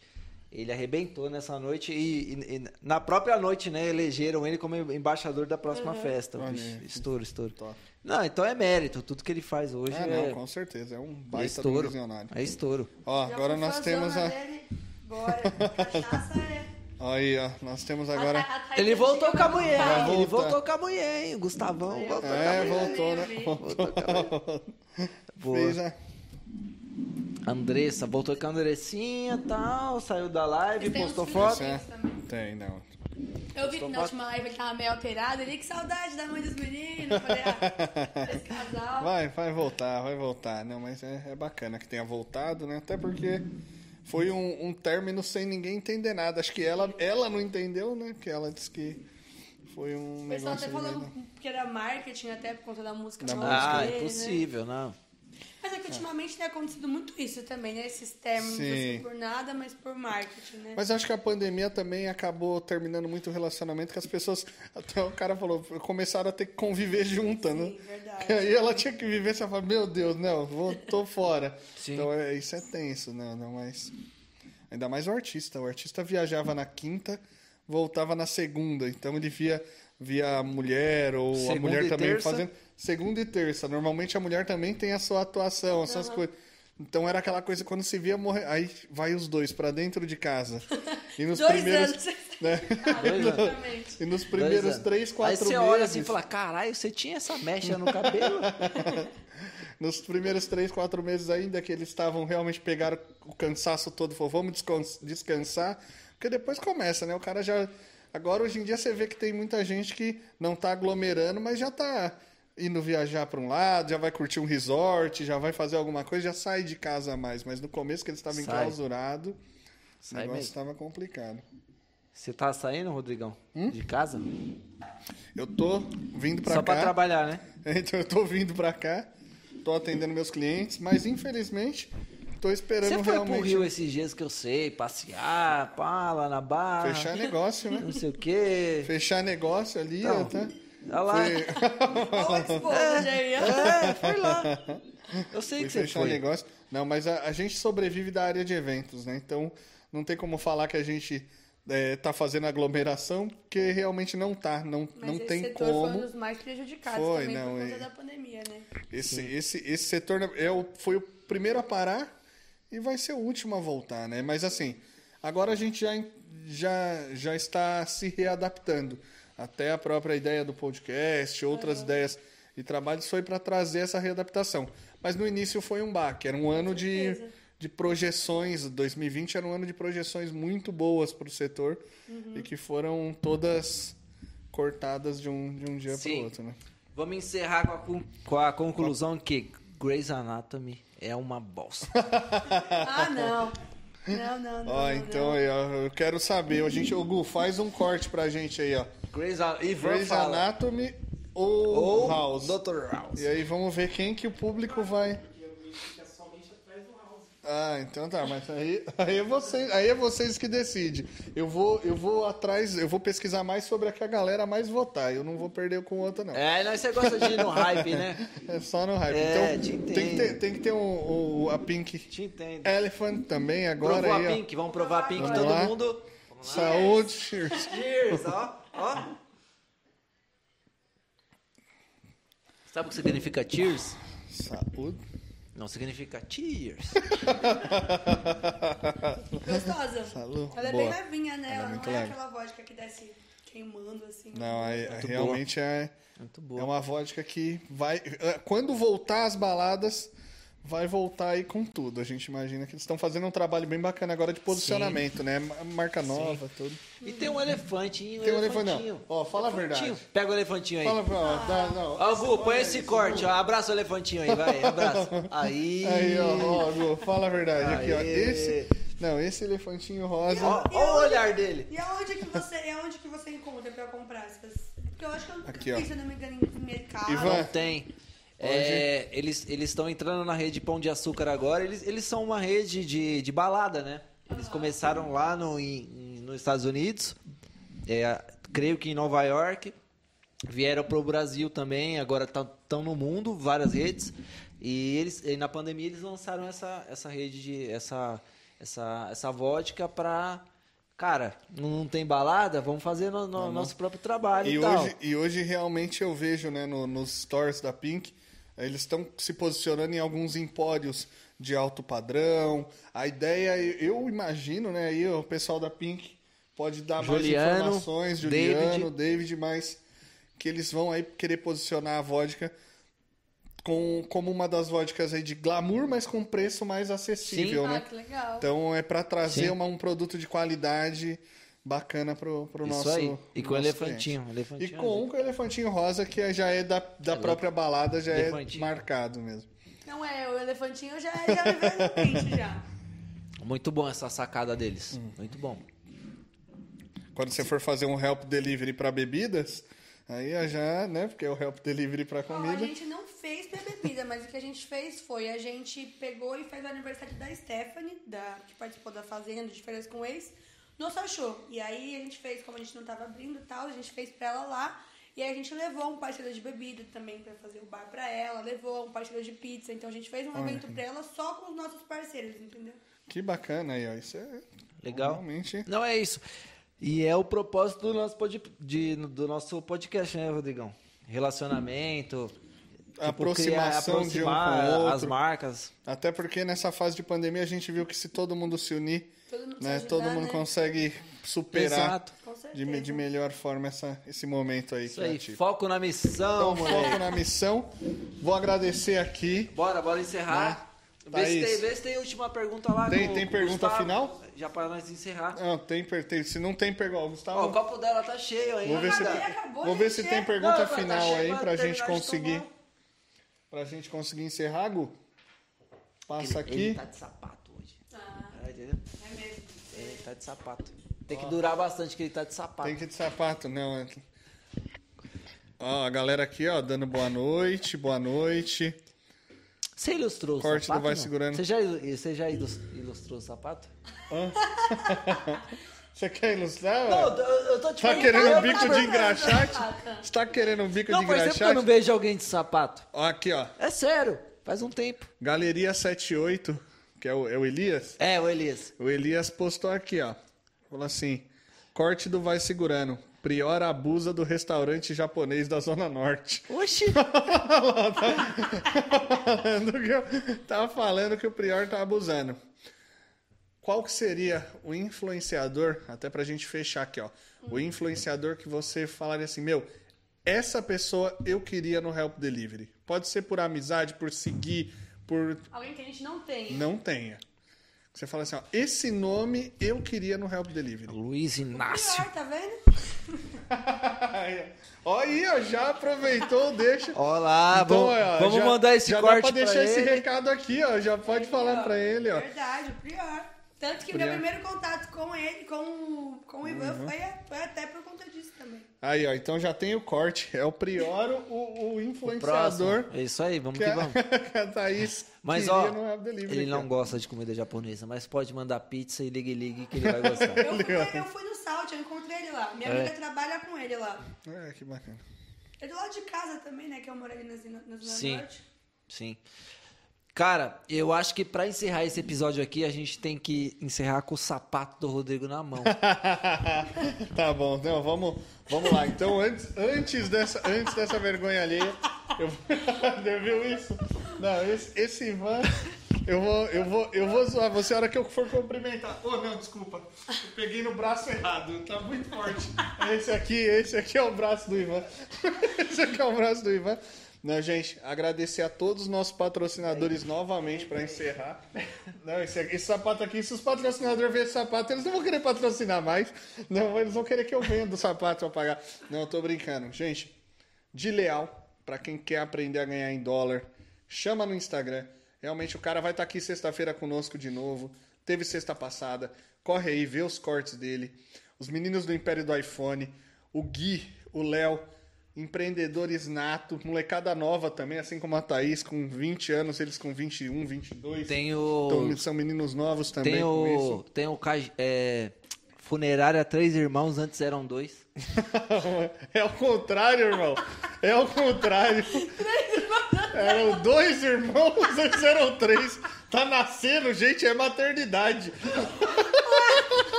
Aí é maternidade. Tá, vamos voltar. Não, esse eu não vou agradecer, que ele falou até o contrário. Mas vou agradecer. Esse Rodrigo é foda. Vou agradecer a Thaís, que hoje, além de trazer esse baita bate-papo, trazer a experiência de uma menina nova aí, que é empreendedora, que tem muito conteúdo para compartilhar com vocês, trouxe também, né? O nosso pós-festa aqui, que é o Sachô Ligue, que assim que encerrar, é a hora que a gente começa realmente a comer. Cusqueña. Mas né? Quem? Cusqueña, que é, ó, cerveja. Que vai nos trazendo, vai soltando esse papo e fechando com a Pink, que não pode faltar o nosso mascote aqui, o elefante rosa. Isso aí. Gente, é isso. Se inscreve no canal. Curte, compartilha, manda pros seus amigos. Tem a Casa do Norte também. Mas não vai errar de novo, tem mano. Aqui, quer mas... fazer a... É verdade, não, tem a sapato. Tem a Casa do Norte do... Tem uma Casa do Norte que vai abrir. Eu não sei o nome ainda, mas... Você que vai abrir uma Casa do Norte. Investe. Casa do Norte de comida? Casa do Norte de comida. Eu só quero dizer pra vocês que sexta-feira, Felipe Cote vai ter concorrência, porque o Ivan quer ser humorista. Então, na sexta-feira, Felipe, vem preparado, porque o Ivan quer ser humorista. E você que quer rir na sexta... Casa do Norte, garganta... Não é o Ivan. Se você quer rir na sexta-feira... Fica tranquilo que não vai ser o Ivan que vai contar piada. Quem vai contar piada é o cara que sabe. É o Felipe Cote que vai estar conosco. Tamo junto. Vai segurando.